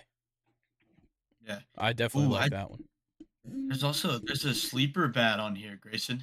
Two of them actually. Kole Calhoun, Yeah. that's a sleeper, and then you also have shit, I just um. Dude, they could go out and get Eddie. Mm-hmm. Like nobody's nobody's snagged Eddie yet. Yeah, I'm surprised. Honestly, I bet the These guys- Royals will. They're snagging everybody. future bet ain't looking too bad Dude, right the now. Royals are about to just literally be the Braves. Just saying. Just saying. All right, well, let's talk uh, a couple of other things. Uh, another guy who could get traded, Framber Valdez. A stonehead. Yeah, dude, that one would be very, very interesting if they trade him. You know, I talk a lot of shit on him. He's a I great would not- pitcher. I would not mind him in Atlanta. Three point one three ERA last year. I mainly just bully him for his looks. Yeah, no, he has a he has a, a square head for sure. Yeah. but he's a great pitcher. Playoffs, maybe not. Regular season, the guy's insanely good. We use him till the trade deadline. And then I don't hate it. we flip Yeah. him. Or we just sign Jordan Montgomery already. Just go out Yeah. and do that. Don't even have to give anything up but money. Yeah. I, I like that idea much better. Uh, and it seems like the Rangers pretty uh pretty certain he's not coming back. Uh, they went out and signed Tyler Mahle to a two year deal. Um, but That was interesting. Yeah, Isn't he isn't he hurt right now? I don't know. He might be. I'm pretty sure I I'm pretty sure I saw that he was. Like he's look that shit up because I'm pretty sure he's he just had surgery on something.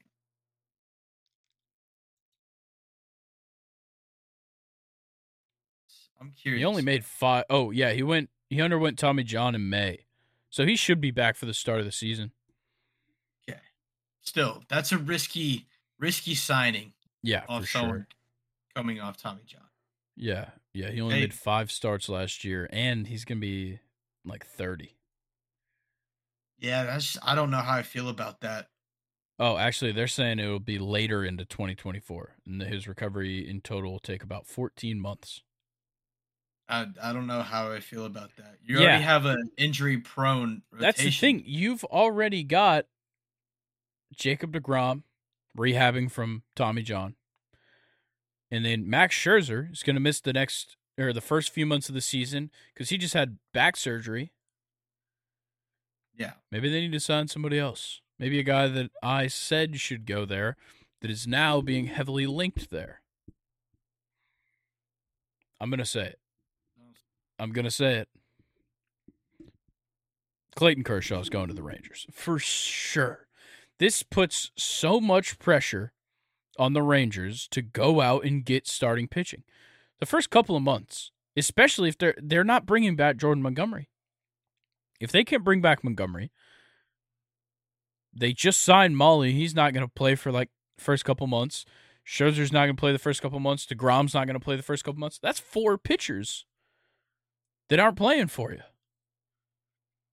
You need to go out and get guys because all those kind of middle of the pack guys that you could just kind of throw out there for the first couple months, they're all getting taken. They're all getting scooped up right now. Meanwhile, you're sitting here with your thumb in your ass doing nothing after winning a World Series. Maybe they go out and try to get Framber. Maybe. I yeah, that would be very interesting. Stay in the state of Texas. Yeah, I I don't know if the Astros would want to trade him to the Rangers, considering they just beat them in the playoffs. Yeah, uh, probably not. But we've seen weirder shit happen for sure. We uh we definitely have. Um, all right. Next thing, since we already kind of talked about Kershaw and Scherzer, the Royals, the hottest team in baseball right now. I, I I think they are because it's the off season. Nobody's playing baseball. They're the hottest team right now. These guys are making waves. They are coming out here. They are spending money on just straight up good MLB players. It's just what they want. They want good MLB players, and they're getting them. Seth Lugo, Michael Wacha, Hunter Renfroe. They got Will Smith last week. They've gotten uh, three for three a couple other guys. They picked up Kyle Wright from the Braves. Nobody's even talking about the fact that he's going to be in that rotation. That is insane. With the young guys like Cole Ragans and Kyle Bradish. Wait, is Kyle Bradish there? Am I, I done? So. No, he's not Kyle there. Bradish is in the Orioles. Who am I thinking of? It's Kyle something. Kyle Singer? Brady Singer? Brady Singer. There's a guy named Kyle on that fucking team. I guarantee it. I don't know. Yeah, but you add Hunter Renfroe to that young offense to give them more power is insane. Bobby Witt is leading this team, of course, but you also have Vinny at first base. Let's see. And then also, how many future bets you think have been put down on the Royals? Will Smith, man. He wins chips. He's three for three. Three for three. I think the Kyle I was thinking of was Kyle Wright. Uh, that's embarrassing. Probably. Yeah, kind of fucked up that one. Yeah, I did. Honest, and here, hear me out. The Royals, I don't think they're done. Not at no. all. I think they're gonna go in and get There's some bats. pieces next. There's a lot of bats out there. Yeah. Yo, Rhys. Uh, yeah, but they've already got Vinny at first. Okay. What about Jorge Soler? That one's a maybe. I'd say. You could stick Jorge in left field or DH, honestly. Yeah. L- let me let me pull up their roster at the moment. Yeah. All right. We're gonna do a little deep dive for you. Give me a weak position they have, and I'll tell you best free agent in that that spot. Second base. Fuck it. Resign Whit Merrifield. Okay. Third base. Third base. All right. Here's here's what I like. He's not like the top one. Go get Eduardo Escobar. That yeah, that's not bad. I like like that, they're but, not they're not gonna get a Matt Chapman. Yeah.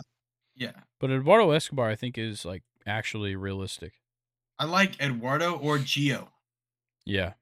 Or, or Yeah. Both of those wouldn't be that bad. Cause like right now, honestly, I don't hate their outfield. And you add in Hunter Renfroe, like their outfield going like late into the season was MJ Melendez, Kyle Isbel, and Drew Waters. Obviously, I'm a, a Drew Waters guy personally, um, but like they could improve at third base. It was Maikel Garcia to end the season. They can improve at second. It was Michael Massey to end the season there. Um, Vinny Pasquantino has kind of fallen off, but Nick Pratto is a great first baseman. Uh, yeah. He's very good. Uh, and Salvy's still kicking, which yeah. is crazy. You also got Brian Anderson, free agent third base, that could do some work for you. Yep. He but if you wanted to go and look at a catcher just to platoon with Salvy, uh, I mean, let's see, you got you go out and get Mitch Garver. Yeah. You could you could take a chance on Gary Sanchez. Um, let's see. I think take it would be chance. pretty bad to have your two catchers be Salvador Perez and Gary Sanchez. Probably, but listen. You, typically, you want one catcher that's very good at defense. Yeah, you're probably right. and, and, and Gary would trip over his knees. Tucker, Tucker Barnhart. That one I like. That one wouldn't be like, too bad. I wouldn't be bad. No, I like or that. They could go out and get uh, Maldonado. Yeah, Martin Maldonado is a very good defensive catcher. And you got uh, Austin Nola. Once again, he's, he's yeah, he's good defensive. defensive All right, well let's let's move on. Enough of the Royals talk. We can talk about it when they actually do something on the field. Um, when they Jack win Flaherty, 20 games. or twenty games. Jack Flaherty signs a one year deal with the Tigers. Another team that's making some good moves this year. Interesting. They don't want to be on the bottom anymore. Yeah, well, neither do the Royals. They're in the same division. Tired of it. Maybe maybe the AL Central is going to be good outside of probably the Guardians. You're just going to flip the standings yeah. from this year. Just flip it. But you can. Yeah. I don't think the Twins are coming in last. You never know. Nah, man. Royce Lewis is gonna hit hella grand slams. he's gonna hit in a series. He's gonna hit one or two grand slams, and he's yeah. gonna strike out the rest. Yeah, exactly. Does that make sense? Yep. I don't know. Hey, you know they can win twenty games. You got Kyle Wright. He's shown you that he can win twenty games in a season for you. That's true. The Tigers still questioning the pitching. I'm not letting the, that slide just yet, uh, just because yeah. you signed Jack Flaherty. Um, but like other guys they picked up, like they uh, what's his name? Shit, I'm blanking. Give me a position. I could probably tell you. Uh, he used to play for the Athletics, and then I think he went to the yeah he went to the Mets. Third base, left field, right field. Oh, bro, dude, I'm fucking lame. Yeah, right dude, now. I can't think of his fucking name. what the hell? Oh, it's like a it's like an interesting name. Like his last name's weird. Mark Canha. Yes. That's who I was thinking of. Mark Canha. Yeah, he signed with the? Tigers. Yeah, he can play third base. He definitely can play third base. I believe. Uh, he he can. Um, I didn't know they signed uh, Maeda. Oh, that was early in the off season. Yeah, I know. I totally yeah. forgot about that. Me too. Um, yeah, I, I don't feel like talking about the Tigers. Go Spencer Torkelson and Tarik hey, Skubal. Great. I hate to burst your bubble, man, but uh, Lamar threw a touchdown pass to Isaiah Likely. Man, fuck. what? I, I wasn't gonna win. Like it doesn't matter. Oh, um, that sucks though. Uh, all right, let's move on. It's looking increasingly likely that Cody Bellinger is going to return to the Cubs with the Yankees and Giants both signing and picking up outfielders already. Um, I think this just makes sense. The Cubs honestly need to do something. Like they they picked quiet. up yeah, their last signing was their fucking manager. Yeah. Like they've got to do they, something. They paid him a bag. Yeah, 5 million a year for a fucking manager. Yeah, come on now. A manager that has lost in the first two rounds of the playoffs every single time he's made it. yeah, I I don't know. I don't, we don't know what's going on. But Bellinger definitely needs to come back. I honestly, at this point, you might have to bring back Stroman if honestly, you can't get Snell. Ooh, that could be another one the Rangers go after. Snell or Stroman? No, Stroman. I think both of them. I think the Rangers have to talk to Snell. Yeah. Like reigning World Series, reigning Cy Young. Yeah, the fact that he hasn't signed anywhere is insane. I, I think, like I said earlier, I think he's waiting out the, the Yamamoto deal. He needs leverage before he does anything because people are going to be like, okay, well, you're getting up there in age. You know, you've shown that you're not the most consistent, blah, blah, blah. And then he could just be like, well, you paid this guy a lot of money. it's the best way to get leverage. Um, this one is very interesting to me. Uh, this next one, the Blue Jays could be making a move for Christian Yelich. Yeah, that's just a weird one. Like, I don't particularly hate it. I don't love it. But maybe he just needs a change of scenery. I, I don't even know, but is Toronto the place for him? Maybe. Like, they definitely just need help wherever they can get it. Well, here's the thing: like, if the Yankees don't get him, do they go after Yelich, or is that just too many big names in one area? Uh I don't know. I I don't hate the Giants. Yeah. Going after Yelich. I don't hate that. Agreed. I just I can't think of like a prime landing spot. For... Yeah. Like he, he's still on the Brewers at the moment, so they'd have to make a trade. And I don't know if the Giants are in a position to make trades right now. So I don't know. It'll definitely be an interesting one to to to look at because like he doesn't need to move. So he's not going to get shopped that hard and it's going to take quite a bit to get him from the Brewers. I think is yeah. the the biggest issue there. Uh, but uh, the last thing I've got here is that the Pirates signed Rowdy Tellez to a one year deal. I like it. Just add a yeah, add, add a, a power first base bat. I have no issue with that. Hopefully, the Pirates can just stay healthy this year. That's all I want.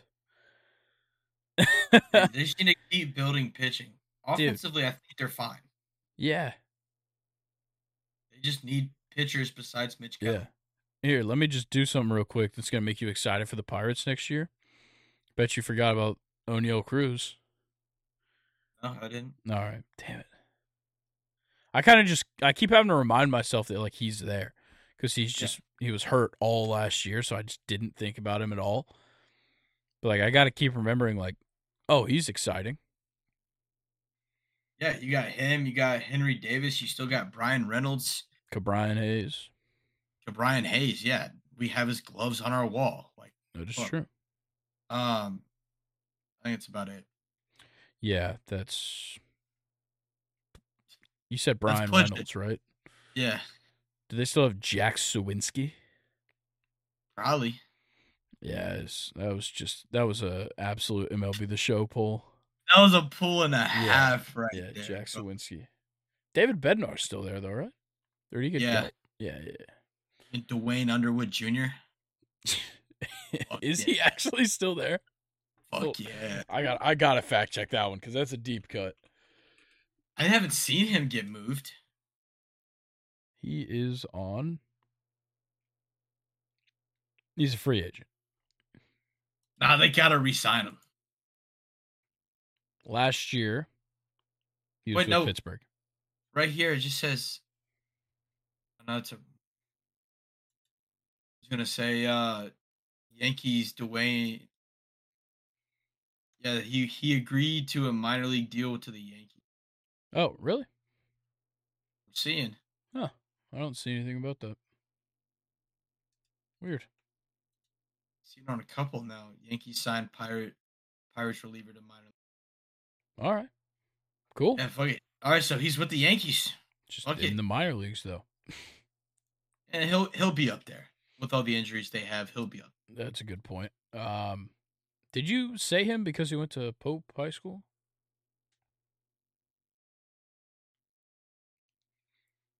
that was a pull for uh for John there. That was just a pull for you in your high school baseball career. Me and John always talked about him. I don't even know if he went to that Pope High School. I'll be honest. No, he did. He did. Yeah. Yep. Yeah. Yeah. Because he played at Georgia. I forgot about that. Pretty sure he played with John. Oh, okay. Cool. Shout out John Lloyd. S- great. guy. nah, for real though. Shout out John. Um, all right. Rated slow pitch. Anything? Uh,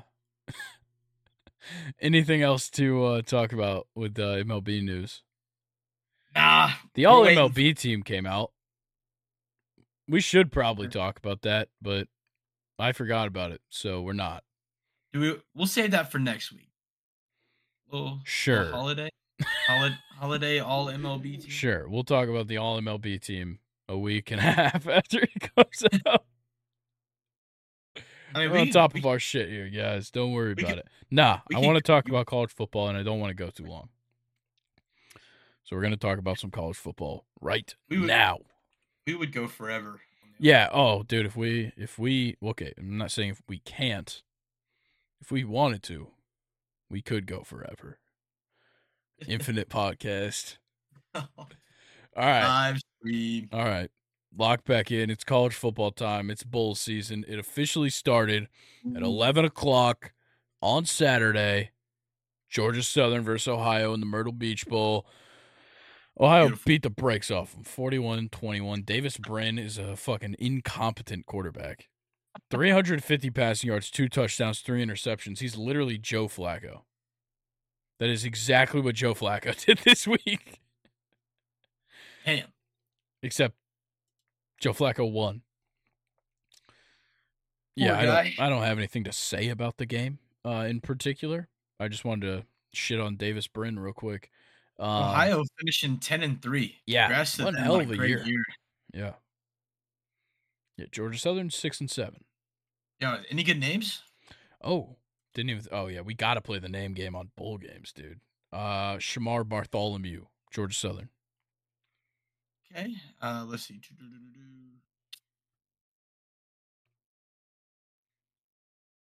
Oh yeah. Uh, JJ McCaffrey. What? Oh, McAfee. No, McCafe. No, it's not. It's not a McCafe. That's the fucking. That's the coffee from McDonald's. Exactly. But Did you not see the article that he was named after that? Shut the fuck up. JJ, nah, just... the way it's done is cool as hell. Yeah. Just capital J, lowercase J A Y. That's sick. I, I it flows. McCafe flows better with JJ. Yeah, I guess. There's a better name though, like David M- Mabad. I didn't even want to try it. Okay. Yeah, no, I'm I not gonna try it. Whatever. Uh, Shane. Uh, nah, we're good. All right, yeah, you want it. Yep. Toby Odensaya. Gianni Spectic. All right, we're done. That was a good one though. Uh, FAMU versus Howard in the Celebration Bowl. Fuck yeah. The 11 and 1 going into it. FAMU Rattlers wiping the floor with Howard. Not actually no, they didn't. I thought they did. They didn't. It was 30 to 26. Never mind. Yeah, come on. Thought it was a way less competitive game. Wasn't. Shout out FAMU. The second best team in Tallahassee, Florida. Nah, they're no one. Nope. Last time I checked, the other team didn't lose a game. Yeah, but and won the ACC. A little overrated, don't you think? Ah, I don't know. Um, Darian Oxendine. That's fire. That is good. A lot of good um, names. No defensive statistics, so that kind of hurts us. I like Dico Wilson. Yeah. Uh. Oh, you see that Howard leading receiver, Nahshon Hezekiah. Yeah, it's fire. Nahshon is amazing. The spelling, N A H apostrophe Sean, which is S H A W N. They put as many letters as possible to make that name. Yeah, I'm just gonna stick it Wayne Dennis Jr. That's that sounds like a good guy. Yeah. Wayne Dennis Jr. He works. Why does, why does that sound like a country job. singer? Think of uh, Walker Wheeler. nah, dude. Or was it no, Wheeler like... Walker Jr. or whatever? Walker Wheeler. Oh. Wayne. Dennis Jr. sounds like a fire ass country singer. Yeah, he does. All right, let's move on though. Next game, Jacksonville State, the Gamecocks, 34. Louisiana Raging Cajuns, 31 in overtime. A real close one in the R+L Carriers New Orleans Bowl. But the Gamecocks get the dub. Shout out, honestly, their quarterback, Zion Webb. Yeah, I like Ron Wiggins, you know. 126 yards touchdown.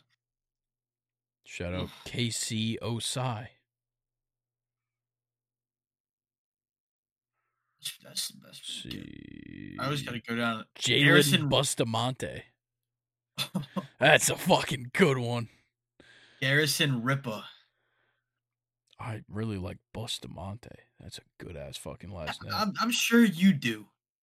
What about Shadwell and Cuba the second? Nigel McGriff. Yeah, that's not bad. I like unless, I like Nigel. Unless he pronounces it Nigel and just has a J. Oh, it's definitely Nigel. it's gotta be. All right. Well, let's uh let's move on to the next uh Miami of Ohio and App State in the most boring fucking game ever. I tried to watch some of this. App State won 13 to 9 in the uh, Avocados from Mexico Cure Bowl. Um better better than the Falcons Panthers yeah. Game. Yeah. Miami almost had as many passing yards as Desmond Ridder, 44 on 10 attempts. Uh shout out Rashad Amos, 33 carries, 180 yards for Miami. Anderson Castle. Those are two good running back names. And they both had great games 20 carries, 119 for App State. But we only care about the names. Um, yeah. Oh, Gage DeAndre Larvadain. DeAndre Dingle Prince. That's, yeah, that, that one. We can just move on. Dingle Prince I, hyphenated? I, dude. That's insane. Good pull. Wow. All right. Next game. The Isleta, New Mexico Bowl. New Mexico State 10, Fresno State 37. Fresno State, man, they're good. Shout out Mikey Keene, their quarterback. 31 for 39, 380, and three touchdowns. Yo, New Mexico State's quarterback, 11 completions for 58 yards. like, that's bad, dude. Lots of screens. Is, they ran the ball with like nine different people. Right? Their quarterback led with 72 yeah. yards.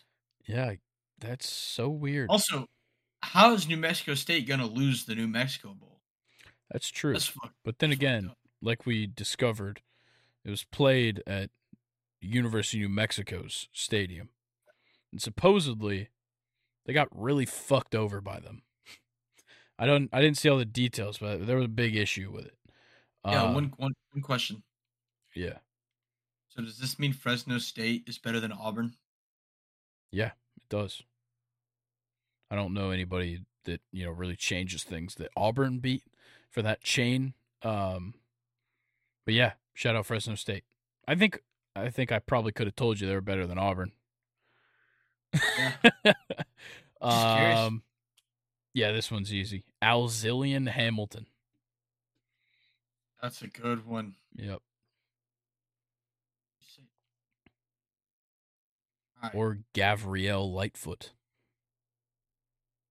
Kamari Munier Bailey. Yep. Or the guy right under him.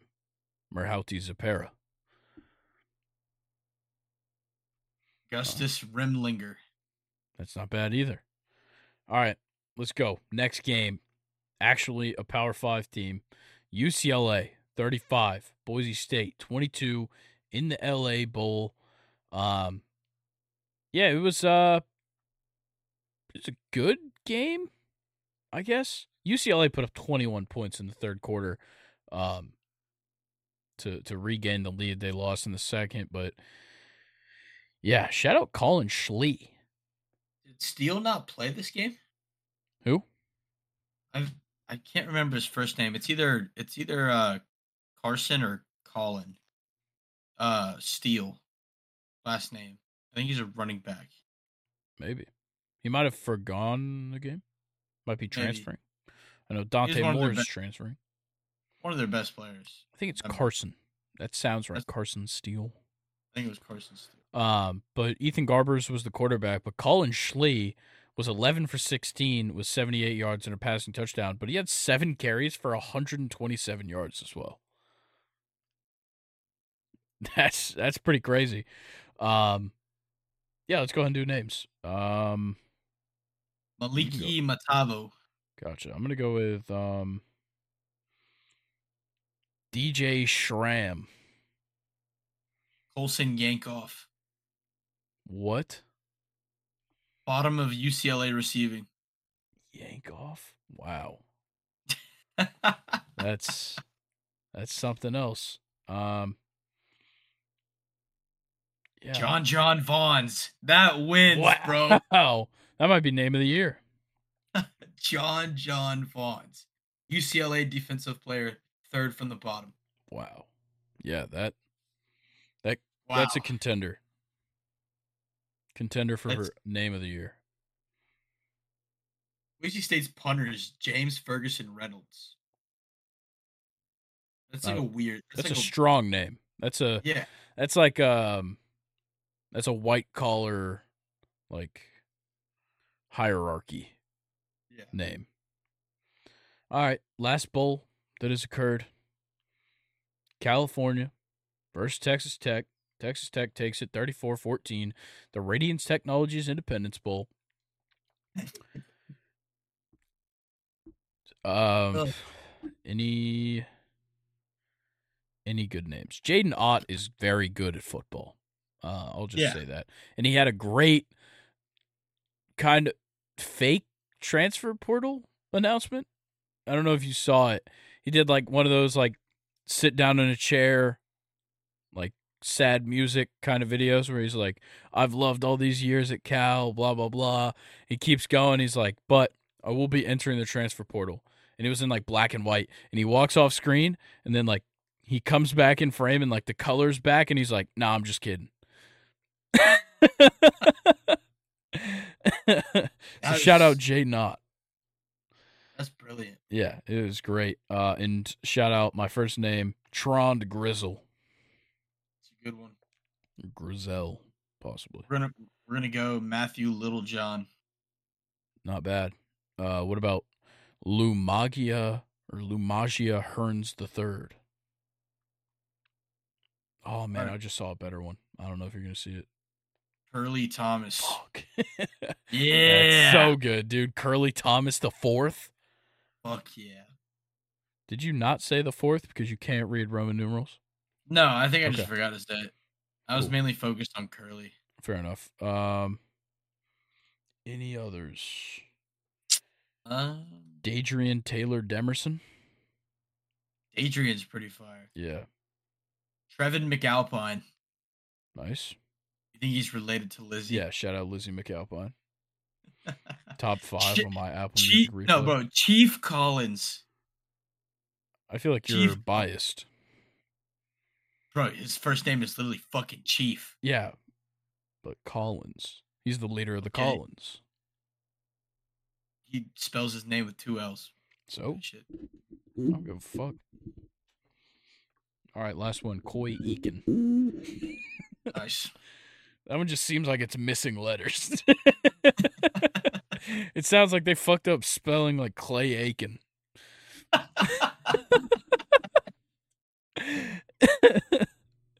All right. Uh, what what bowl games are you looking forward to this week? We've got games Monday, Tuesday, Thursday, Friday, Saturday.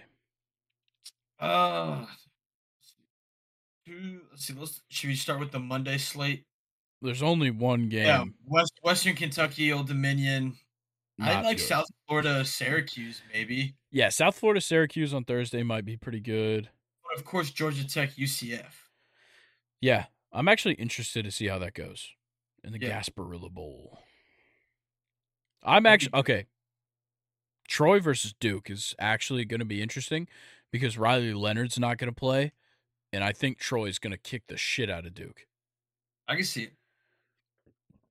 Troy was very good this year. Air Force JMU. Yep, Georgia State, Utah State, famous Idaho Potato Bowl. That's kind of a home game for Utah. That's what I'm saying. Like Georgia State, it's fucked. Yeah, that's fucked.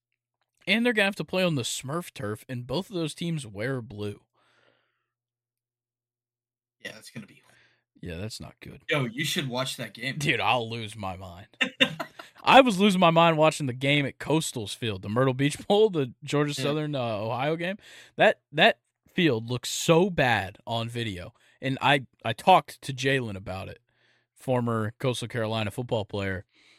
He said that watching film was so difficult because like it just it it just looks weird. Like it's hard to tell. But he said as a player, you don't really look at the grass. You know, you, you look at the lines and like the the hashes and stuff, but you're never really like focused on the grass, so it doesn't really change anything. So that's an interesting perspective on it. I, I, I can't imagine that the blue field in Boise doesn't distract the player.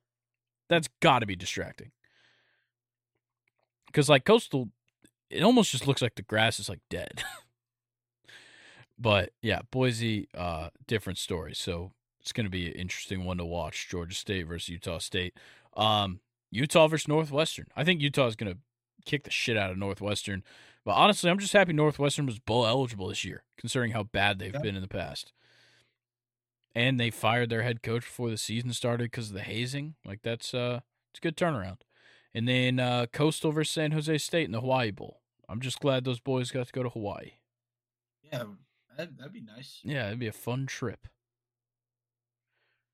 But yeah, that's um that's almost all the bowl games. I guess let's just go ahead and say the ones we didn't say.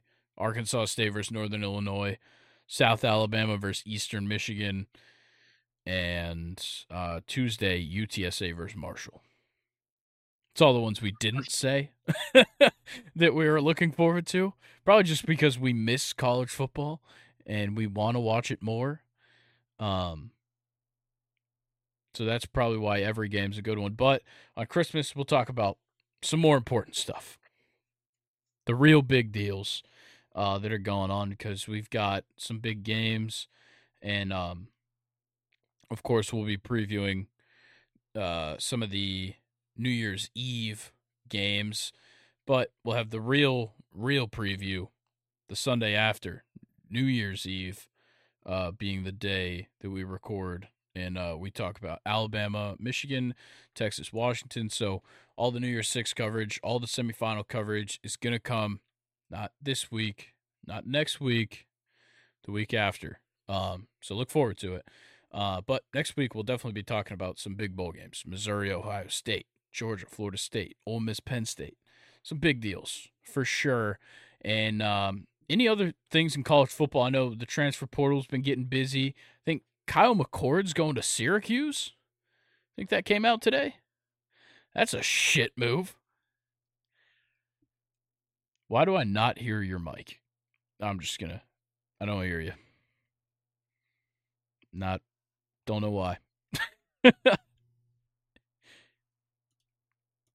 Let's see. No clue what the problem is. Um. All right. Let's let's Hello? pause. Okay. Yeah, I hear you now.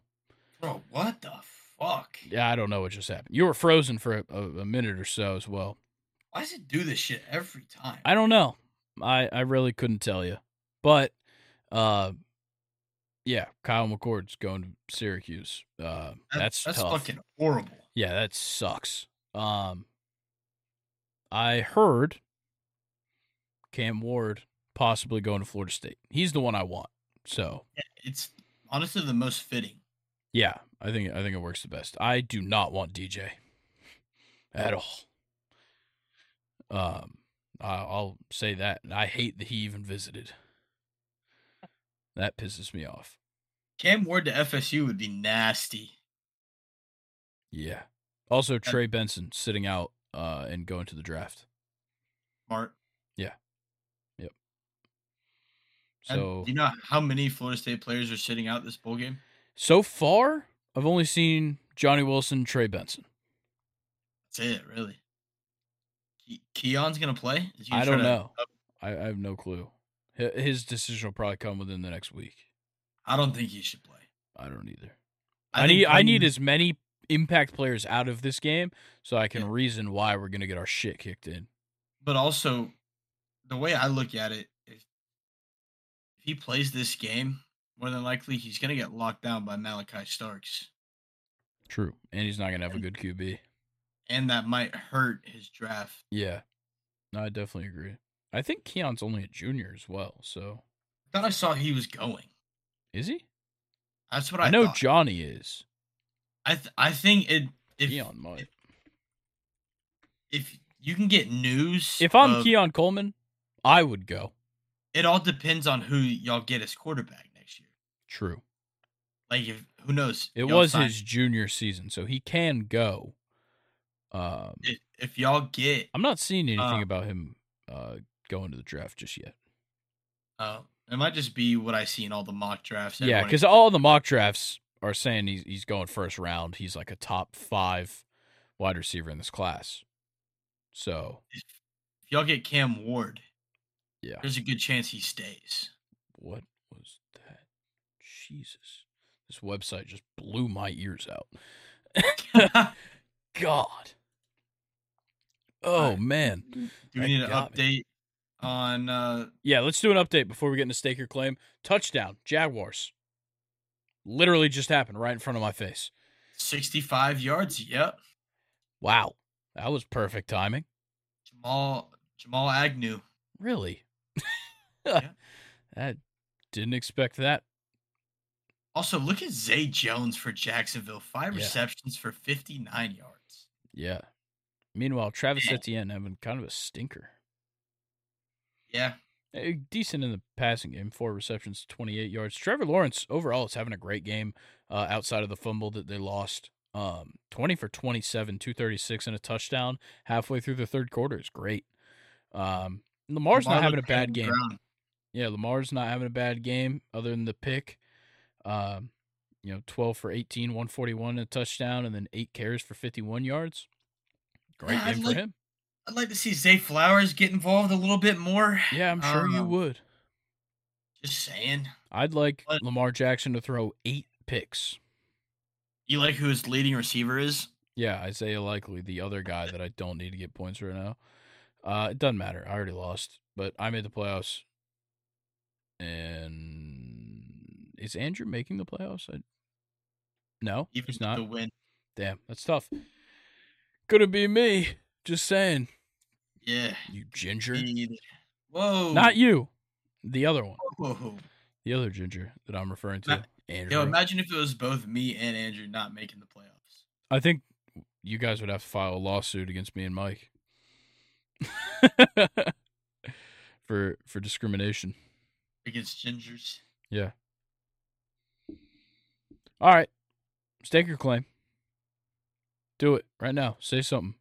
Say something for the people, Colin. All right. Your Super Bowl champion this year is Speak the up. Miami Dolphins. Speak up. Super Bowl champion this year is the Miami Dolphins. You are fucking what? There's no fucking way you just said that.